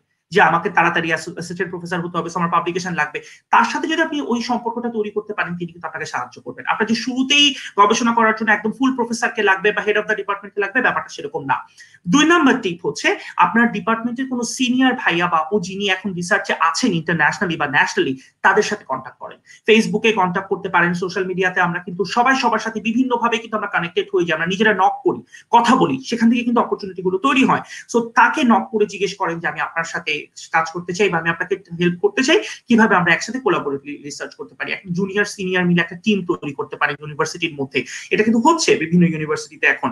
এবং আপনাদের কয়েকটা ছোট ছোট যদি আমি সোশ্যাল মিডিয়া টিপ দিতে পারি, সেটার একটা হচ্ছে Twitter is very very effective আমরা ফেসবুকে অনেক সময় নষ্ট করি, কিন্তু ফেসবুকের থেকেও অনেক ইফেক্টিভ কথাবার্তা টুইটারে হয়। তার কারণ হচ্ছে টুইটারে একদম ছোট্ট, একদম অল্প কিছু ক্যারেক্টারের মধ্যে যদি ইনফরমেশন দিতে হয়, ওখানে কিন্তু আমি, আমার আমার অলমোস্ট আমার ইন্টারন্যাশনাল যেই কন্ট্যাক্টগুলো আছে একাডেমিক টিচার সবাই টুইটারে আছে। সো একদম সাথে সাথে কিন্তু আমি তাদেরকে পাচ্ছি এবং আমি আমি জানি তানিরেরও অনেক টিচারই হয়তো টুইটার ব্যবহার করেন। সো টুইটার কিন্তু ইফেক্টিভ ইন সেন্স আপনি যখন হ্যাশট্যাগ দিয়ে দিয়ে সেই স্পেসিফিক টপিক সম্পর্কে জানতে চাচ্ছেন বা আপনি ওই কাউকে ফলো করছেন আপনার ফিল্ডের তার কাজের জায়গাগুলো কিন্তু আপনি দেখতে পাবেন। সেটা ইন্টারন্যাশনাল লিঙ্কও আপনি তৈরি করতে পারবেন। বাংলাদেশে করেছে অলরেডি আমার বেশ কিছু পরিচিত জুনিয়র মেডিকেল সেক্টরে তারা যেভাবে করেছে, তারা সেই হয়তো একটা প্রফেসর লিঙ্ক দিয়েছে টুইটারে যে আমি এই রিসার্চটার ডাটা কালেক্ট করছি বা এই রিসার্চটা করছি পার্টিসিপেট আছে কেন, হয়তো সেটা অন্য দেশের। কিন্তু আমার স্টুডেন্টটা বা সেই জুনিয়রটা হয়তো নক করেছে যে আমি বাংলাদেশে এরকম কিছু করতে চাচ্ছি কোনোভাবে এটা করা সম্ভব কিনা। সেখান থেকে হয়তো একটা রিভিউ আর্টিকেলের সুযোগ বের হয়ে গেছে সিস্টেমেটিক রিভিউর সুযোগ বের হয়ে গেছে। এইগুলো আপনাকে একটু শিখে নিতে হবে যে একটা রিভিউ আর্টিকেল আপনি কীভাবে লিটারেচার সার্চটা করবেন রেফারেন্সিংটা করবেন। এই ক্ষেত্রে আমার টিপসটা থাকবে যে আগে আপনি নিজেকে একটু সময় দিয়ে তৈরি করবেন মানে রেফারেন্সিং লিটারেচার সার্চ অ্যানালাইসিস অনলাইনে এই ট্রেনিংগুলো করে নিয়ে দেন আপনার কথা বলতে টিচারদের সাথে নেগোসিয়েট করতে সুবিধা হবে। আরেকটা বড় টিপ হচ্ছে এখানে আপনার যার যে ফিল্ড সেই ফিল্ডে কিন্তু কেস রিপোর্ট বলে কিছু ব্যাপার থাকে। কেস একদম বেসিক যে জায়গাটা, যে ছোট ছোট যেই ওই রিলেভেন্ট ফিল্ডের কাজগুলো আপনারা দেখতে পাচ্ছেন। সেগুলো কিন্তু পাবলিশ করাটা কম্পারেটিভলি ইজিয়ার মেডিকেল ফিল্ডে আমরা যদি একটা সিঙ্গেল কেসকে ধরি, ধরে নিলাম কোভিড এর একটা কেস যেটা একটা ডিফারেন্ট প্রেজেন্টেশন নিয়ে আসছে। সেটা কিন্তু আমি প্রেজেন্ট করতে পারব একটা কেস রিপোর্ট জার্নালে সেরকম অনেক জার্নাল আছে। সো এখানে আরেকটা টিপ আমি যদি দিই, তাহলে সেটা বলব যে আপনাকে জার্নাল সম্পর্কেও জানতে হবে। যে আপনি শুরুটা, যে আপনি কোথায় প্রথম মানে স্টুডেন্ট বেসড জার্নাল কোনগুলো আছে, অনেক জার্নাল আছে international journal of student research এবং সেটা প্রিডেটরি না, এরকম দেখে নিতে হবে যে ভালো জার্নাল যারা স্টুডেন্টের রিসার্চ পাবলিশ করছে, সেগুলোতে কিন্তু অনেক ছোট ছোট জায়গাকে তারা স্কিপ করে পাবলিকেশনের সুযোগ করে দেয়। টিম তৈরি করার কোনো বিকল্প নেই এবং সিনিয়রদের সাথে কথা বলার এখানে কোনো ধরনের কোনো বিকল্প নেই। আরেকটা জিনিস আমি এখানে বলব, সেটা হচ্ছে যে আপনার ফিল্ডটা সম্পর্কে স্টাডি করতে হবে। অনেককে আমি দেখেছি যে একদম, ভাই, আমি গবেষণা করতে চাই। যখন সেকেন্ড প্রশ্ন করি, কি নিয়ে গবেষণা করতে চাও? তখন কিন্তু আর কোনো আনসার পায় না। ভাই, আমি আসলে মানসিক স্বাস্থ্য নিয়ে গবেষণা করতে চাই, কারণ আপনাকে দেখে আমার খুব ভালো লাগে। আমাকে দেখে ভালো লাগে মানে? এই জাতীয় ভেগ কথা বলে কিন্তু কোনো লাভ নাই। তার কারণটা হচ্ছে যে স্পেসিফাই করতে হবে যে, ভাইয়া, আপনি যে ডিপ্রেশন নিয়ে একটা কাজ পাবলিশ করেছেন, ওই ডিপ্রেশনের কাজের এই জায়গাটা আমার কাছে মনে হচ্ছে খুব ইফেক্টিভ দেখো মানে সহজে আমি কিন্তু স্পেসিফাই করতে পারছি যে আমার লেখাটা পড়েছে। এবং সেখান থেকে সে একটা পয়েন্ট পিক করে কথা বলছে। আরেকটা পয়েন্ট আমি এখানে টাচ করব, সেটা হচ্ছে রিসার্চের এখন একটা খুব ইম্পর্টেন্ট দিক হচ্ছে সায়েন্স কমিউনিকেশন আমরা বলি, যে রিসার্চের ফাইন্ডিং গুলোকে সহজ করে সবার কাছে প্রেজেন্ট করা। আমরা কিন্তু ডেইলি করছি এখন কোভিড এর বিভিন্ন, আমাদের নিউজ পোর্টালগুলো যেটা করছে, সেটাকে কিন্তু আমি বলব না যে, একদম প্রতিদিন হঠাৎ করে কোনো আনঅথেন্টিক সোর্স থেকে গবেষণা হয়ে গেছে পাবলিশ হয়ে গেছে প্রি প্রিন্টকে বলে দিচ্ছে গবেষণা, এই জিনিসগুলো না। হচ্ছে যে একটা রিসার্চ যখন সায়েন্টিফিক একটা ভালো জার্নালে পাবলিশ হচ্ছে, সেটাকে কিন্তু অনেক সুন্দর করে ইনফোগ্রাফিক্স দিয়ে এখন প্রেজেন্ট করা হয় অ্যানিমেটেড করা হয় এবং সহজ বাংলায় কথা বলার মতো করে বলা হয়। সো অ্যাডভোকেসির একটা অনেক বড় সুযোগ আছে এবং শুধুমাত্র রিসার্চের ফাইন্ডিং না। আমি যদি বলি, বাংলাদেশে এখন মানসিক স্বাস্থ্য গবেষণার জায়গাতে আমি কন্ট্রিবিউট করতে চাই, আমি চেষ্টা করছি। আমি অবভিয়াসলি বলব না যে হ্যাঁ I'm doing excellent on that এরকম না। আমি চেষ্টা করছি আমার কন্ট্রিবিউশনটা হয়তো আজকে থেকে দশ পনেরো বছর পরে গিয়ে হয়তো একটা জায়গায় পৌঁছাবে। এক্ষেত্রে আমি কিন্তু ডেইলি যে লাইভ সেশনগুলো করছি, কথা বলছি নিউজ পেপারে আসছি বা ইন্টারভিউ দিচ্ছি, সবগুলো কিন্তু একটা বড় অ্যাডভোকেসির অংশ। অ্যাডভোকেসি শব্দটার মানে কি?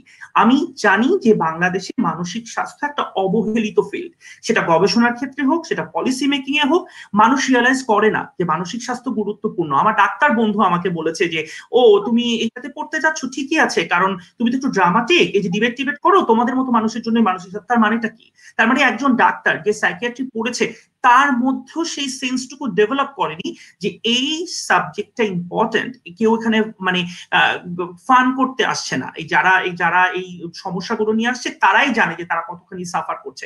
সো এই যে গুরুত্বটা, সেটা বোঝানোর জন্য আমাদেরকে কথা বলতে হবে। আমি খুবই ইনফর্ম ডিসিশন নিয়ে যে আমার ডেইলি অ্যাক্টিভিটিস এর, এখন থেকে না, একদম অনেক আগে থেকে কিন্তু আমি এটা করছি, যে ডেইলি অ্যাক্টিভিটিস এর একটা অংশ আমি সচেতনতার কাজে লাগাবো। সেটা আমার দুইটা পেজ আছে, আমি জানি হয়তো তানিম দেখেছে একটা Anupranon self harm and suicide prevention network আরেকটা আছে শুভ্রতা মেডিকেল স্টুডেন্টদেরকে আবার করার জন্য। তো আপনারা যারা সেকেন্ড ইয়ার থার্ড ইয়ারে রিসার্চ শুরু করতে চাচ্ছেন, ধরুন আপনার একটা পছন্দের জায়গা আছে। ধরে নিলাম ডেভেলপমেন্ট সেক্টরে আপনারা জেন্ডার নিয়ে কাজ করতে চান, অথবা ডেভেলপমেন্ট ক্লাইমেট চেঞ্জ নিয়ে কাজ করতে চান। সেই ক্ষেত্রে যদি আপনারা কোনো সোশ্যাল মিডিয়া অ্যাওয়ারনেস ক্যাম্পেইন করেন লম্বা সময় ধরে it can add to your CV এটা কিন্তু আপনার রিসার্চের বেস হতে পারে। কীভাবে হতে পারে? কারণ অ্যাডভোকেসি একটা পার্ট গবেষণার, যেটা আপনি পরবর্তীতে নিজে রিয়ালাইজ করবেন যে আমি তো জানি কীভাবে মানুষকে অ্যাওয়ার্ড করতে হয়। আমি জানি মানুষকে কীভাবে এডুকেট করতে হয়। একটা একটা প্রমোশনাল ম্যাটেরিয়াল কীভাবে বানাতে হয়। এই একটা প্রমোশনাল ম্যাটেরিয়াল কিন্তু আপনার রিসার্চের ইন্টারভেনশন হতে পারে। সো প্রথম এক, দুই বছর আপনি রিসার্চ স্কিলটা শিখলেন basic research training analysis and all that এর পাশাপাশি যদি আপনি অ্যাডভোকেসির কাজগুলো করতে থাকেন, একটু একটু করে অ্যাওয়ারনেস মূলক কাজগুলো করতে থাকেন, একটা, দুটো নিউজ পেপারে বাংলাদেশে লিখতে পারেন এটাই কিন্তু আপনার পরবর্তী লাইফের জন্য একটা ব্যাকগ্রাউন্ড হিসেবে কাজ করবেন। কিছু না থাকার থেকে কিছু তো আছে। এবং অনলাইনে যে কোর্সগুলো হচ্ছে রিসার্চের সেগুলো আপনি ডেফিনেটলি করতে পারেন। আরেকটা হচ্ছে চোখ, কান খোলা রাখতে হবে। ঢাকা ভার্সিটিতে যখন আমরা হেঁটে যাই, বিভিন্ন জায়গায় কিন্তু লেখা থাকে যে আন্ডারগ্র্যাড আন্ডারগ্র্যাড আন্ডার গ্র্যাড আমি দেখেছি যে বেসিক রিসার্চ মেথোডোলজি ট্রেনিং যখন নিচে লেখা থাকে কোর্স ফি ছয় হাজার, আমরা ছিটকায় চলে আসি। না না, এত টাকা দিয়ে ট্রেনিং করব না। কিন্তু পড়াশোনার পেছনে তো ইনভেস্ট করতে হবে কোনো কোনো সময়। যাদের ফিনান্সিয়াল হার্ডশিপ আছে, আমি জানি আমার নিজেরও ছিল। ওই এটাও কিন্তু সম্ভব। আপনি যারা অর্গানাইজার আপনি তাদেরকে একটা ফোন দেন। ওখানে নাম্বার দেওয়া থাকবে ইমেল দেওয়া থাকবে, আপনি কথা বলেন। যে আমি এই সিচুয়েশনে আছি, আমি হয়তো পুরোটা দিতে পারব না, আমি এতটুকু দিতে পারব। আপনারা আমাকে অ্যালাউ করে দেখেন অ্যালাউ করে কিনা।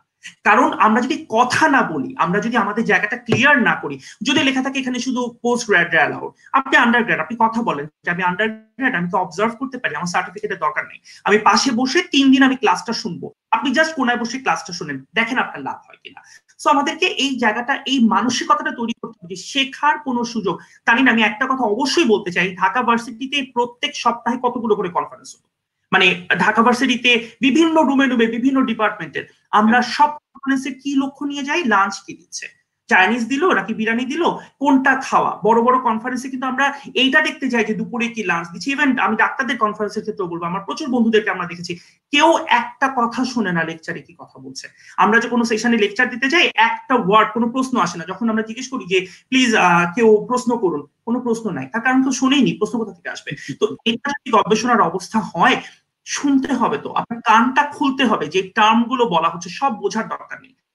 অনেক টার্ম ব্যবহার করা হবে যে টার্মগুলো আপনি জানেন না। কিন্তু যখন টার্মগুলো আপনি শুনবেন, একটা নোটে লিখে নেন, একটা ছোট্ট কাগজে বা আপনি একটা নোটবুক ব্যবহার করেন, সেই টার্মগুলো কিন্তু পরবর্তী জীবনে আপনাকে সাহায্য করবে। কারণ ওই টার্মগুলোই আসবে স্টেপ বাই স্টেপ ক্যারিয়ারে যখন আপনি আগাতে থাকবেন।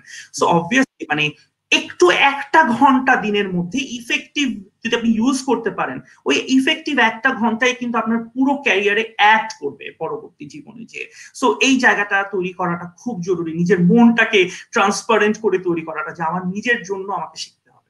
তাহলে কিন্তু মোটামুটি এক্সেলেন্ট ভাই আমি এই জায়গায় একটু অ্যাড করতে চাই। আমরা আমরা যারা হচ্ছে বিভিন্ন জবের জন্য প্রিপারেশন নিই, সেক্ষেত্রে আমরা দেখি তিন বছর, চার বছর পর্যন্ত আমরা পড়ে থাকি একটা জব পাওয়ার জন্য।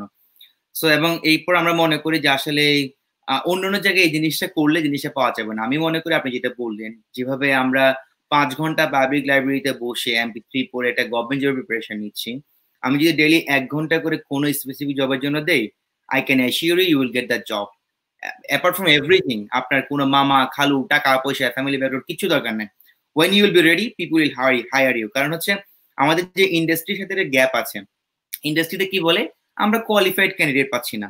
স্টুডেন্ট সাইজে আমরা কি বলে? স্টুডেন্ট আমরা যা জব পাচ্ছি না। তাহলে ব্যাপারটা কি আসলে? ব্যাপারটা হচ্ছে আমাদের একটু মিসম্যাচ আছে। আমরা হচ্ছে যে যে জায়গায় ফোকাস করছি ইন্ডাস্ট্রির সাথে সেই জায়গায় আমাদের সাথে অ্যালাইনমেন্ট আসছে না। সো যে ভাই যেটা বললেন রিসার্চ বাংলাদেশে বেশ ভালো রিসার্চ হচ্ছে। আইসিডিডিআরবি থেকে শুরু করে বা আমি যদি ইকোনমিক্স রিসার্চের কথা বলি তাহলে বিআরডিএস বা হচ্ছে সিপিডি এটা অনেকগুলো ভালো দাঁড়িয়ে গিয়েছে এবং খুব ভালো রিসার্চ হচ্ছে। বাট দেখেন ওরা হচ্ছে মানুষ পাচ্ছে না বা রেডি করে নিতে হচ্ছে। তো আমার মনে হয় যারা যেতে চান যারা আমাদেরকে শুনছেন গো ফর দ্যাট আপনারা যদি ক্যারিয়ার এখানে করতে চান you have lot of scopes যেভাবে নিজেকে রেডি করা। সো ভাইয়া আপনার কনফারেন্স থেকে কোয়েশ্চেন না করলে আমরা কিন্তু অনেকগুলো কোয়েশ্চেন পেয়েছি এবং আমরা একটু কুইক যাব যেহেতু আমাদের already fifty two minutes like so Shahin Chowdhury জিজ্ঞেস করছেন যে সামাজিক গবেষণার কাজ করতে আগ্রহী? যৌথভাবে কাজ করার কোনো সুযোগ সুবিধা আছে কিনা? আই থিঙ্ক কোয়েশ্চেন যৌথভাবে কাজ পেলে আমার সাথে কাজ করার সুযোগ তো সবসময় আছে। কিন্তু এটা আসলে কোন একটা ওপেন ফোরামে বলাটা খুব টাফ শাহিন ভাই, আমি যেটা বলব যে, আমরা বেশ কিছু অর্গানাইজেশনের সাথে কানেক্টেড যেমন আপনি যদি সামাজিক গবেষণার কথা বলেন, আমি খুবই ক্লোজলি কানেক্টেড হচ্ছে আইডিএমভিএস এর সাথে। ডিজাস্টার ম্যানেজমেন্ট ঢাকা ইউনিভার্সিটির যে ডিপার্টমেন্ট আছে এটা। Bangladesh public health foundation Bangladesh search করলেই পাবেন পাবলিক হেলথ ফাউন্ডেশন বাংলাদেশ। যদি এখানে আপনি যোগাযোগ করেন, আমাদের সাথে কন্ট্যাক্টে থাকেন টাচে থাকেন, প্রতিনিয়ত অপরচুনিটি তৈরি হচ্ছে। So one two one basis it's difficult কারণ আমার কাজের জায়গাটা অ্যাবসলিউটলি মানসিক স্বাস্থ্য। এখন আমি খুব একটা এই রেঞ্জের বাইরে যাই না। কিন্তু ডেফিনেটলি সুযোগ আছে। আপনি, আমি না, আপনি চিন্তা করেন সামাজিক যে বিজ্ঞান, আপনি যেটা পড়ছেন সোশ্যাল সায়েন্সে আপনার যে রিলেভেন্ট ফ্যাকাল্টি আছে, তাদের কারোর সাথে যৌথভাবে কাজ করার সুযোগটা যদি আপনি এখন তৈরি করতে চান, আজকের এই সেশন থেকে যদি আপনার মনে হয় যে আমি কথা বলব কোনো একটা টিচারের সাথে, আমার মনে হয় আমি, তানিন, আমরা দুজনই সার্থক। প্লিজ কথা বলেন আপনার definitely Uh, second question from Jannatu Naim Momo. Uh, how will I realize in which zone of work I am compatible? উনি হচ্ছে এমপি ওকে উনি আমার ফিল্ডের Jannatun Naim Momo thank you very much এটা এটা আসলে নিজেকে প্রশ্ন করতে হবে আপু যে আপনি নিজে কোন জোনটাতে কমফোর্টেবল কোথায় আপনার ইন্টারেস্ট করছে ইন্টারেস্ট কিন্তু চেঞ্জ হতে পারে। এবং সেটাতে কোনো কোনো অসুবিধা নেই। আমি মানসিক স্বাস্থ্য পড়ার পরে আরও দেখেছি যে ইন্টারেস্টের জায়গাটা যদি চেঞ্জ হয় ইউ শুড অ্যাপ্রিসিয়েট ইট মানে এটাতে কোনো লজ্জার কিছু নাই যে আমি একটা সার্টিন টাইম একটা জায়গায় কাজ করার পরে আমি আমার ট্র্যাকটা চেঞ্জ করছি। যদি আপনি ফিল করেন যে আপনি খুব খুব বেশি আগ্রহ বোধ করছেন গো ফর ইট সবার আগে যেটা করতে হবে আপনাকে সেটা হচ্ছে কোনো কাজকে, কোনো জোনকে ছোট করা যাবে না। যে আমি পাবলিক হেলথে কাজ করছি, সেজন্য ক্লিনিক্যাল খারাপ, অথবা ক্লিনিক্যালে যারা আছেন, তারা যদি মনে করে যারা ক্লিনিক্যাল পারে না, তারা জনস্বাস্থ্যে যাচ্ছে এই মেন্টালিটিটা থেকে আমরা যদি বের হয়ে আসতে পারি, কারণ প্রত্যেকটা ফিল্ড প্রত্যেকটা এরিয়া ইম্পর্টেন্ট পৃথিবীর জন্য। বাংলাদেশের কোনো না কোনো মানুষের কাজে লাগবে আপনার কাজ। সো আপনি যেই জোনটাতেই কমফোর্টেবল ফিল করছেন, আপনার প্রশ্নটা ছিল কম্পার্টেবিলিটি কম্পার্টেবিলিটি টেস্টটা কিন্তু আপনার নিজে করতে হবে, যে আপনি কমফোর্টেবল এবং সেক্ষেত্রে আপনার ফ্যামিলির কথা আপনাকে চিন্তা করতে হবে। এটা আমি সবাইকে বলি, যে আমার মানে তার মানে এই না যে ফ্যামিলির প্রেশারে আপনি অন্য একটা দিকে চলে যাবেন। আপনার কন্টেক্সটা ভাবতে হবে, যে আপনি কি ঢাকায় বসে কাজ করতে পারবেন, নাকি আপনি ফিল্ডে যে কাজ করতে পারবেন। আপনার একটা ছোট বাচ্চা থাকতে পারে, আপনার বৃদ্ধ বাবা মা থাকতে পারে। সেই কনটেক্সটগুলো চিন্তা করবেন। আমি কম্পেটেবিলিটি বলছি, কিন্তু প্যাশন না। প্যাশন একদম ডিফারেন্ট তখন কেউ কিছু চিন্তা করে না। সে সেটার পিছনেই ছোটে এবং সেটাও একটা এক্সেলেন্ট ওয়ে অফ মানে choosing the field of work you want to do এক্ষেত্রে আমি যেটা বলছি কম্পেটেবিলিটি আপনার স্কোপটা যে আপনার কনটেক্সটটা আপনার ফিনান্স আপনার একাডেমিক ব্যাকগ্রাউন্ড আপনার নেক্সট স্টেপে কি করবেন, আপনার কত টাকা স্যালারি দরকার, প্রত্যেকটা জিনিস কিন্তু ইম্পর্টেন্ট সবগুলোকে প্লাস মাইনাস কম্পেটেবিলিটি চেকলিস্টের মধ্যে ফেলে ধীরে ধীরে আপনি যে একটা চুজ করবেন, স্রোতের সাথে যাবেন না। যে আচ্ছা সবাই পাবলিক হেলথের পরে তে যাচ্ছে আমাকে ওখানে যেতে হবে। কোনো দরকার নেই। আইসিডিটিআরপি এক্সেলেন্ট জায়গা। আমি নিজে সাত বছর ইনভেস্ট করেছি। এটা ছাড়াও বাংলাদেশে আরও জায়গা আছে যেখানে কিন্তু আপনি যদি এক্সেলেন্ট হন স্কিলফুল হন আপনি যে কোনো জায়গাতে কাজ করে আপনি নিজেকে প্রমাণ করতে পারবেন। সো হচ্ছে এটা। ওকে ভাই নেক্সট কোয়েশ্চেন একটু বড়। আপনি যদি একটু পড়ে নেন। আয়েশা আলম প্রান্তি।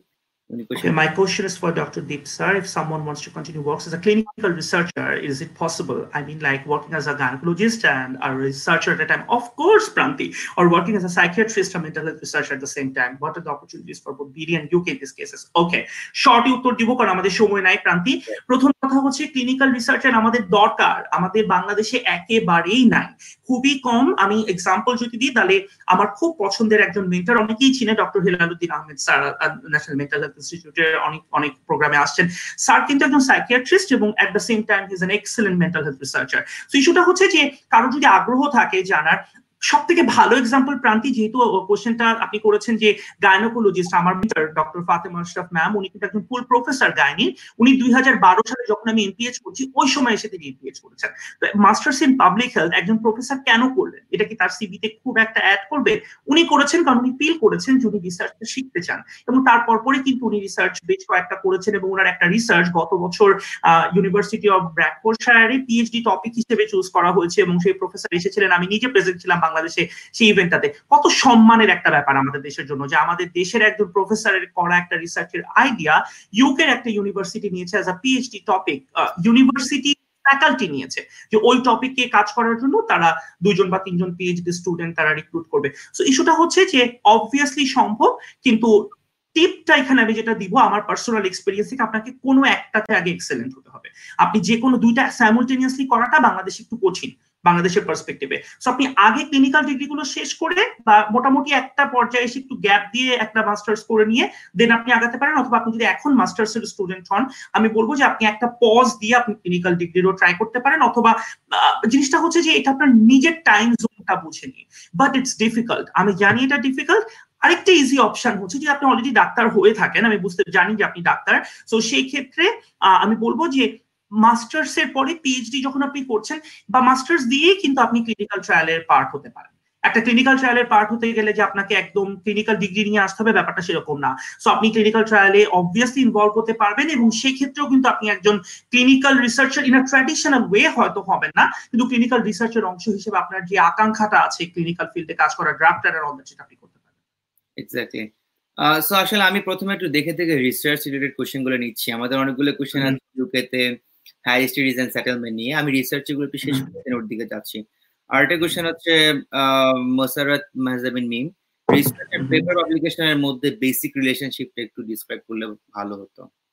ওকে সো রিসার্চ হচ্ছে একটা অ্যাক্টিভিটি রিসার্চ হচ্ছে মানে একটা প্রজেক্ট আমরা যদি বলি সহজ এক্সাম্পল যে আমরা হয়তো এখন দেখছি কোভিড এর জন্য কোন ড্রাগটা বেশি ইফেক্টিভ ওকে মিম এটা হচ্ছে আমাদের রিসার্চের একটা অবজেক্টিভ আমি ধরলাম যে এই রিসার্চ কোশ্চেনটা দিয়ে আমি কাজ করছি যে which drug the most effective one এইটাকে যখন আমি একটা পেপারে কনভার্ট করব, একটা সাইন্টিফিক পাবলিকেশনে কনভার্ট করে একটা জার্নালে সাবমিট করব, তখন সেটা হবে একটা ম্যানুস্ক্রিপ্ট এবং পাবলিকেশন হওয়ার পরে সেটা হবে একটা পেপার মানে একটা অরিজিনাল রিসার্চ আর্টিকেল সো পার্থক্যটা হচ্ছে একটা রিসার্চ প্রসেক্টের অনেকগুলো পার্ট থাকে। আমি রিক্রুটমেন্ট করছি, কারা কারা রিসার্চ প্রথম তো শুরু হয় প্রপোজাল রাইটিং দিয়ে আমরা একটা প্রপোজাল লিখি আমরা সেটা সাবমিট করি, আমরা ডোনেশনের জন্য মানে ডোনারদের কাছে আমরা পাঠাই, সেখান থেকে যদি তারা টাকা দেয়, সেটা দিয়ে আমরা কাজটা শুরু করি, আমরা কিছু মানুষ রিক্রুট করি, তারা রিসার্চটা করে, সব রেজাল্ট আসে, তারপরে লেখা শুরু করি। সো এই দুইটা হচ্ছে ডিফারেন্ট মানে রিসার্চের ওয়ান অফ দ্য আউটকাম হচ্ছে publication okay exactly Saleuddin question করছেন যে পোস্ট গ্রেড না করে কি ক্লিনিক্যাল রিসার্চ করার সুযোগ আছে কিনা?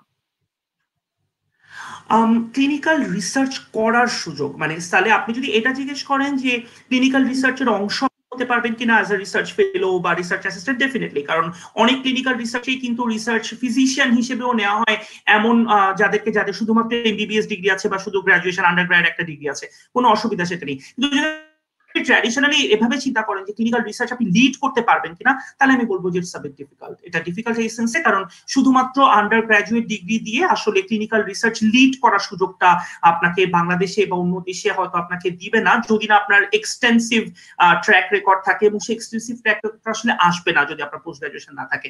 সো আমি বলব যে আপনি পোস্ট গ্রাড না করে ক্লিনিক্যাল রিসার্চের অংশ হতে পারবেন আর রিসার্চে কন্ট্রিবিউট করতে পারবেন, কিন্তু লিড করতে গেলে আপনাকে পোস্ট গ্রাড করে আসতে হবে।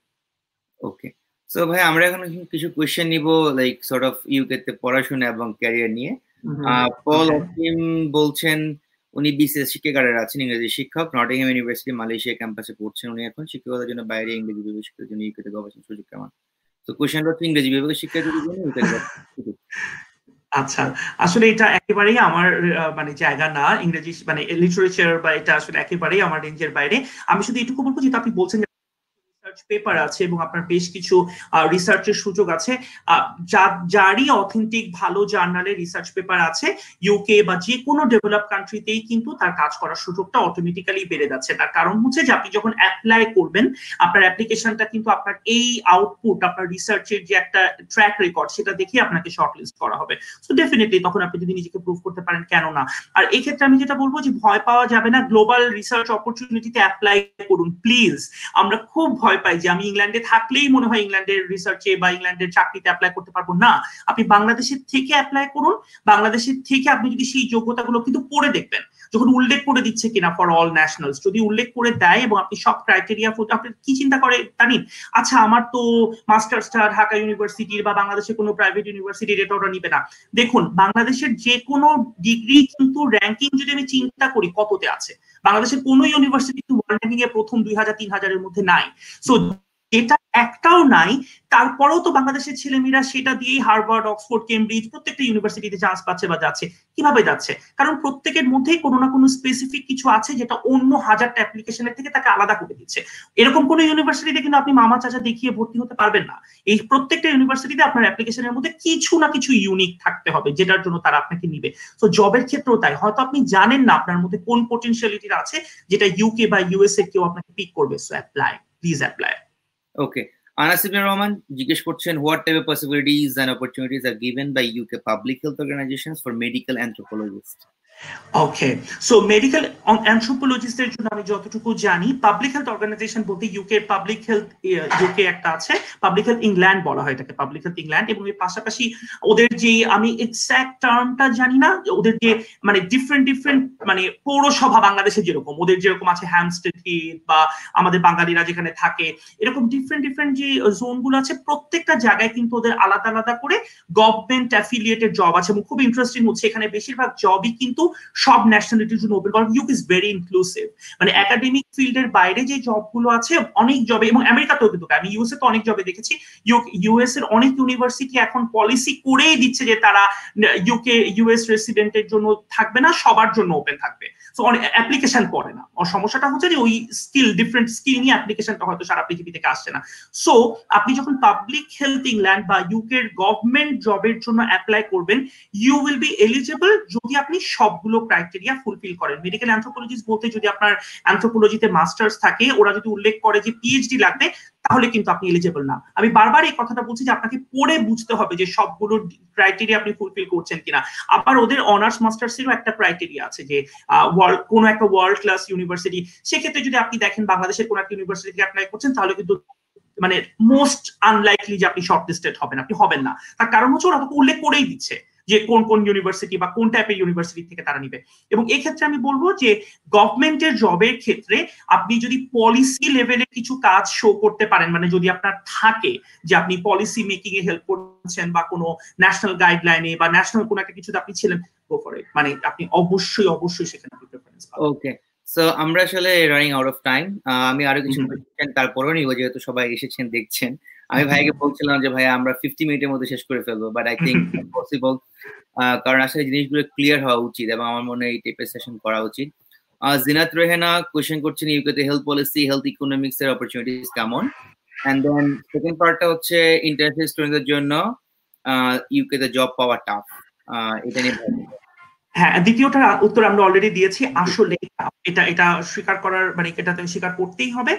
ইস্যুটা হচ্ছে যে এখন চেঞ্জ হচ্ছে, দুই হাজার একুশ থেকে আমি অলরেডি আজকে বলেছি, দুই হাজার একুশের জুলাই থেকে সম্ভবত বা সামার থেকে তারা চেঞ্জ করছে যে দুই বছর করে তারা ওয়ার্ক অপরচুনিটি দিবে। কিন্তু সেটা যদি গভর্নমেন্ট স্কলারশিপ হোল্ডার আপনি হন, তা মানে কমনওয়েলথ বা শিপিনিং তাহলে কিন্তু সেটা আপনি পাবেন না। যদি আপনি সেলফ ফান্ডেড বা এরকম কিছু self funded huge amount of money so আপনাকে ওই ক্যালকুলেশনগুলো করে আসলে আপনাকে চিন্তা করতে হবে। প্রথম প্রথম পার্টটা কি ছিল তার আবার কোশ্চেনটা দেখি। প্রথম পার্ট ছিল হেলথ পলিসি হেলথ ইকোনমিক্স এর অপরচুনিটি ওকে জিনাত আপু হেলথ পলিসি হেলথ ইকোনমিক্স এর অপরচুনিটি অসম্ভব রকমের বেশি।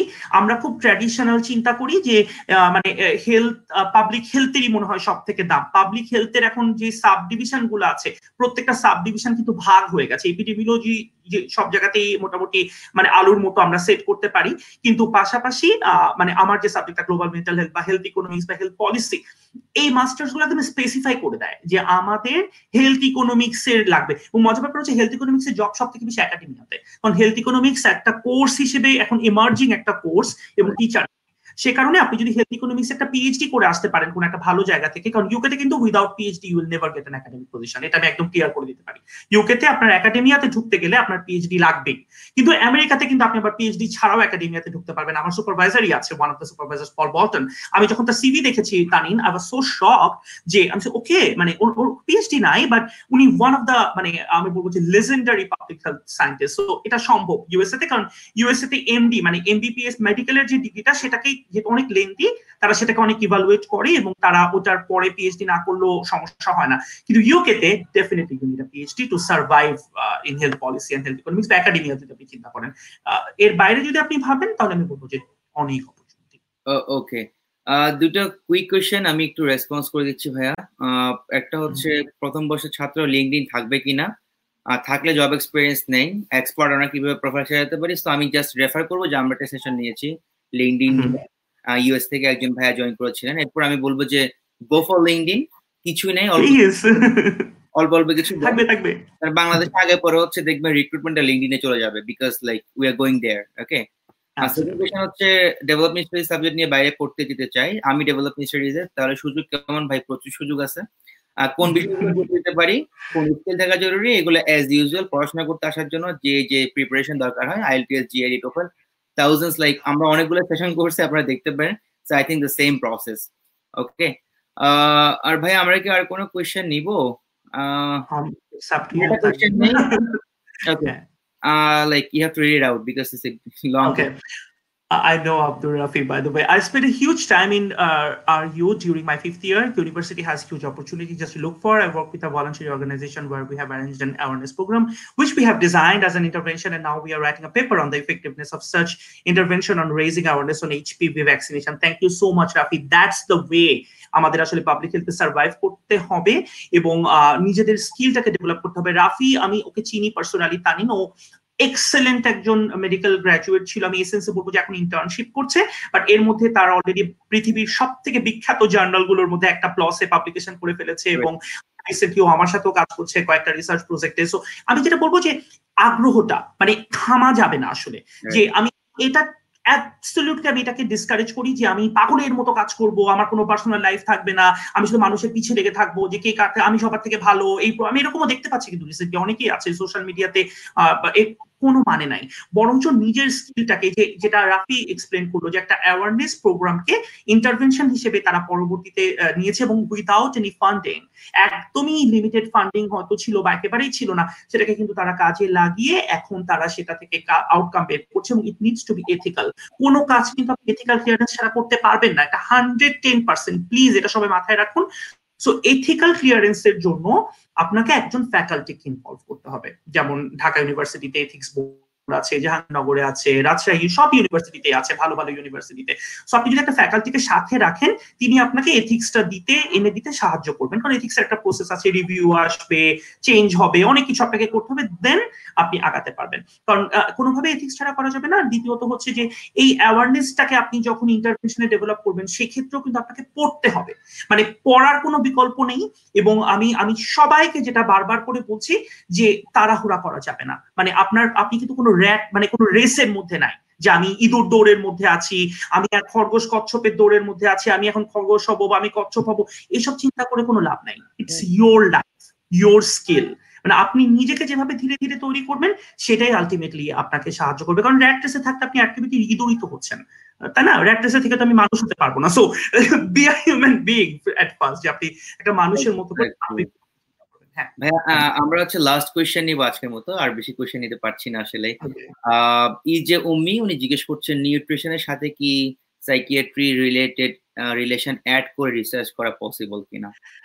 ইয়েস ও মি নিউট্রিশন এন্ড সাইকিয়াট্রি একটা খুব অসাধারণ সাবজেক্ট আমি খুব মানে আনলাকি যে এটা নিয়ে আমার কাজ করার এখন সুযোগ হয়নি। আমার খুব পছন্দের একটা সায়েন্টিস্ট আছে জুনিয়র আমাদের আমাদের, আমার থেকেও বেশ কয়েক বছরের ছোট Priti Khanna. If you are interested আপনি আমাকে ফেসবুকে নক করতে পারেন। উনি, আমি প্রীতি খান্নার সাথে আপনাকে পরিচয় করিয়ে দিব। ইন্ডিয়াতে দিল্লি ইউনিভার্সিটিতে পিএইচডি শেষ করলে এই বছর। সো ওর টপিকই হচ্ছে নিউট্রিশনাল সাইকিয়াট্রি বাংলাদেশে নিউট্রিশনাল সাইকিয়াট্রিস্ট খুব একজন, খুব, আমি বলব নাই কেউ। So you can be the pioneer কেন আমি বলছি? তার কারণ হচ্ছে নিউট্রিশনাল সাইকিয়াট্রির অনেকগুলো জায়গা আছে। ইটিং ডিসঅর্ডার হ্যাঁ যে খাওয়ার যে ইস্যুটা, যে আমরা কেউ অনেক বেশি খাচ্ছি আনইনটেনশনালি অনেক ইন্টেনশনালি খাচ্ছি, অনেকে আনইনটেনশনালি কম খাচ্ছি, এটা একটা ইস্যু আবার হচ্ছে খাবার চুজ করার ক্ষেত্র অনেকগুলো জায়গায়। আবার নিউট্রিশনের সাথে ডিরেক্ট মেন্টাল হেলথের সম্পর্ক আছে। বিভিন্ন ডিজিজ মেন্টাল হেলথ ডিসঅর্ডার আমরা যদি সিভিয়ার মেন্টাল ডিসঅর্ডার বলি বা অনেকগুলো সিভিয়ার মেন্টাল হেলথ ডিসঅর্ডারের সাথে কিন্তু নিউট্রিশনাল হ্যাবিটের একটা ডিরেক্ট কানেকশন আছে। দূরবর্তী কানেকশন কিন্তু আছে। সো আবার যদি আমি দেখি যে অ্যালকোহল কনজিউম যদি এটা ডিফারেন্ট নিউট্রিশনের সাথে কোনো সম্পর্ক নেই, কিন্তু সেক্ষেত্রেও একটা কানেকশন করা সম্ভব। Substance abuse nutrition and psychiatry তিনটাকে অ্যাড করা। গো ফর ইট আমি খুব চাই যে এরকম আনকম সাবজেক্ট আমাদের দেশের ছেলেমেয়েরা পড়ালেখা গ্রেট গ্রেট ভাইয়া আমরা হচ্ছে শেষ করব বিকজ আমরা শেষ করতে হবে আসলে। Definitely so if you have any message for the people যারা এখন ধরে দেখল আমাদেরকে। থ্যাংক ইউ সো মাচ আমি তানিমকে ফার্স্টে থ্যাংক ইউ দিতে চাই যে আজকে আমরা করতে পারলাম ফাইনালি এবং definitely it will be my honour যদি আমাদের এরকম কোনো রিলেভেন্ট সেশন আসে কোনো স্কলারশিপ এন্ড অল দ্যাট আমরা কথা বলতে পারব, আসতে পারব, আমার কোনো অসুবিধা নেই, যদি টাইম মিলেছে। স্টুডেন্ট বা যারা শুনছেন এখন তাদেরকে বলব যে একদম স্পেসিফিকলি নিজের ফোকাসিংটা ঠিক করতে হবে, কিন্তু সেই ফোকাসিংটা ঠিক করতে হবে আপনার মানসিক এবং শারীরিক সুস্থতাটাকে মাথায় রেখে কনটেক্সটাকে মাথায় রেখে। আপনার বিদেশে পড়তে গেলেই যে আপনি অনেক ভালো কিছু করছেন, আমরা যারা বাইরে থাকি বা থাকতে হয়, আমাদের যে স্ট্রাগলগুলো, যদি আমি ছবি এঁকে একবারে দেখে, দেখাতে পারতাম ডেইলি যে কিসের মধ্যে দিয়ে আমরা যাই, বা এখন কোভিড এর সময় লাকিলি আমি দেশে ছিলাম, আমি যদি না থাকতাম, আমার বাচ্চা, বাবা মাকে রেখে আমার মনে হয় না আমি সার্ভাইভ করতে পারতাম, আমি জানি তানিনের উপর দিয়ে কি যাচ্ছে এখন। সেটা প্রত্যেকটা মানুষেরই কিন্তু মানে প্রত্যেকটা জায়গারই মানে মুদ্রার এপিট ওপিট আছে। সো যেখানে আপনি একটা স্কিলড ওয়েতে একটা এফিসিয়েন্ট কাজ করে আউটকাম রাখতে পারবেন, সেটাই আপনার কাজের সব থেকে ভালো জায়গা। এটা এটা এটা হচ্ছে প্রথম টিপ দ্বিতীয় হচ্ছে কাউকে দেখে ইনফ্লুয়েন্স হওয়া। যায় আপনি পজিটিভিটি নিতে পারেন। কেউ যদি পজিটিভলি কোনো কাজ করার চেষ্টা করে, কিন্তু যে toxic competition please don't go for it আমরা সবাই এই কোভিড কিন্তু দেখিয়ে দিচ্ছে যে কালকেও আমরা না থাকতে পারি। সো যত আমরা একটা মিলে মিশে সবাই মিলে কাজ করার চেষ্টা করব, একজন একজনকে সাহায্য করব হেল্প করব এমপ্যাথেটিক ওয়েতে চিন্তা করব, আমরা একটা বিউটিফুল বাংলাদেশ তৈরি করতে পারব, একটা অসম্ভব সুন্দর পৃথিবী তৈরি করতে পারব। সো এটাই আর ক্যারিয়ারের ক্ষেত্রে একটাই টিপস যে নিজেকে চিনুন আইডেন্টিফাই করুন নিজের পোটেনশিয়ালিটি স্ট্রেংথ এবং উইকনেস এবং সেটাকে নলেজ করুন। কোনো লজ্জার কিছু নেই জুনিয়র সিনিয়র কার থেকে শিখছেন কিচ্ছু ম্যাটার করে না। অনেক স্কিল আপনার আছে যেটা আপনার সিনিয়রের নাই, অনেক স্কিল আপনার নাই যেটা আপনার জুনিয়রের আছে।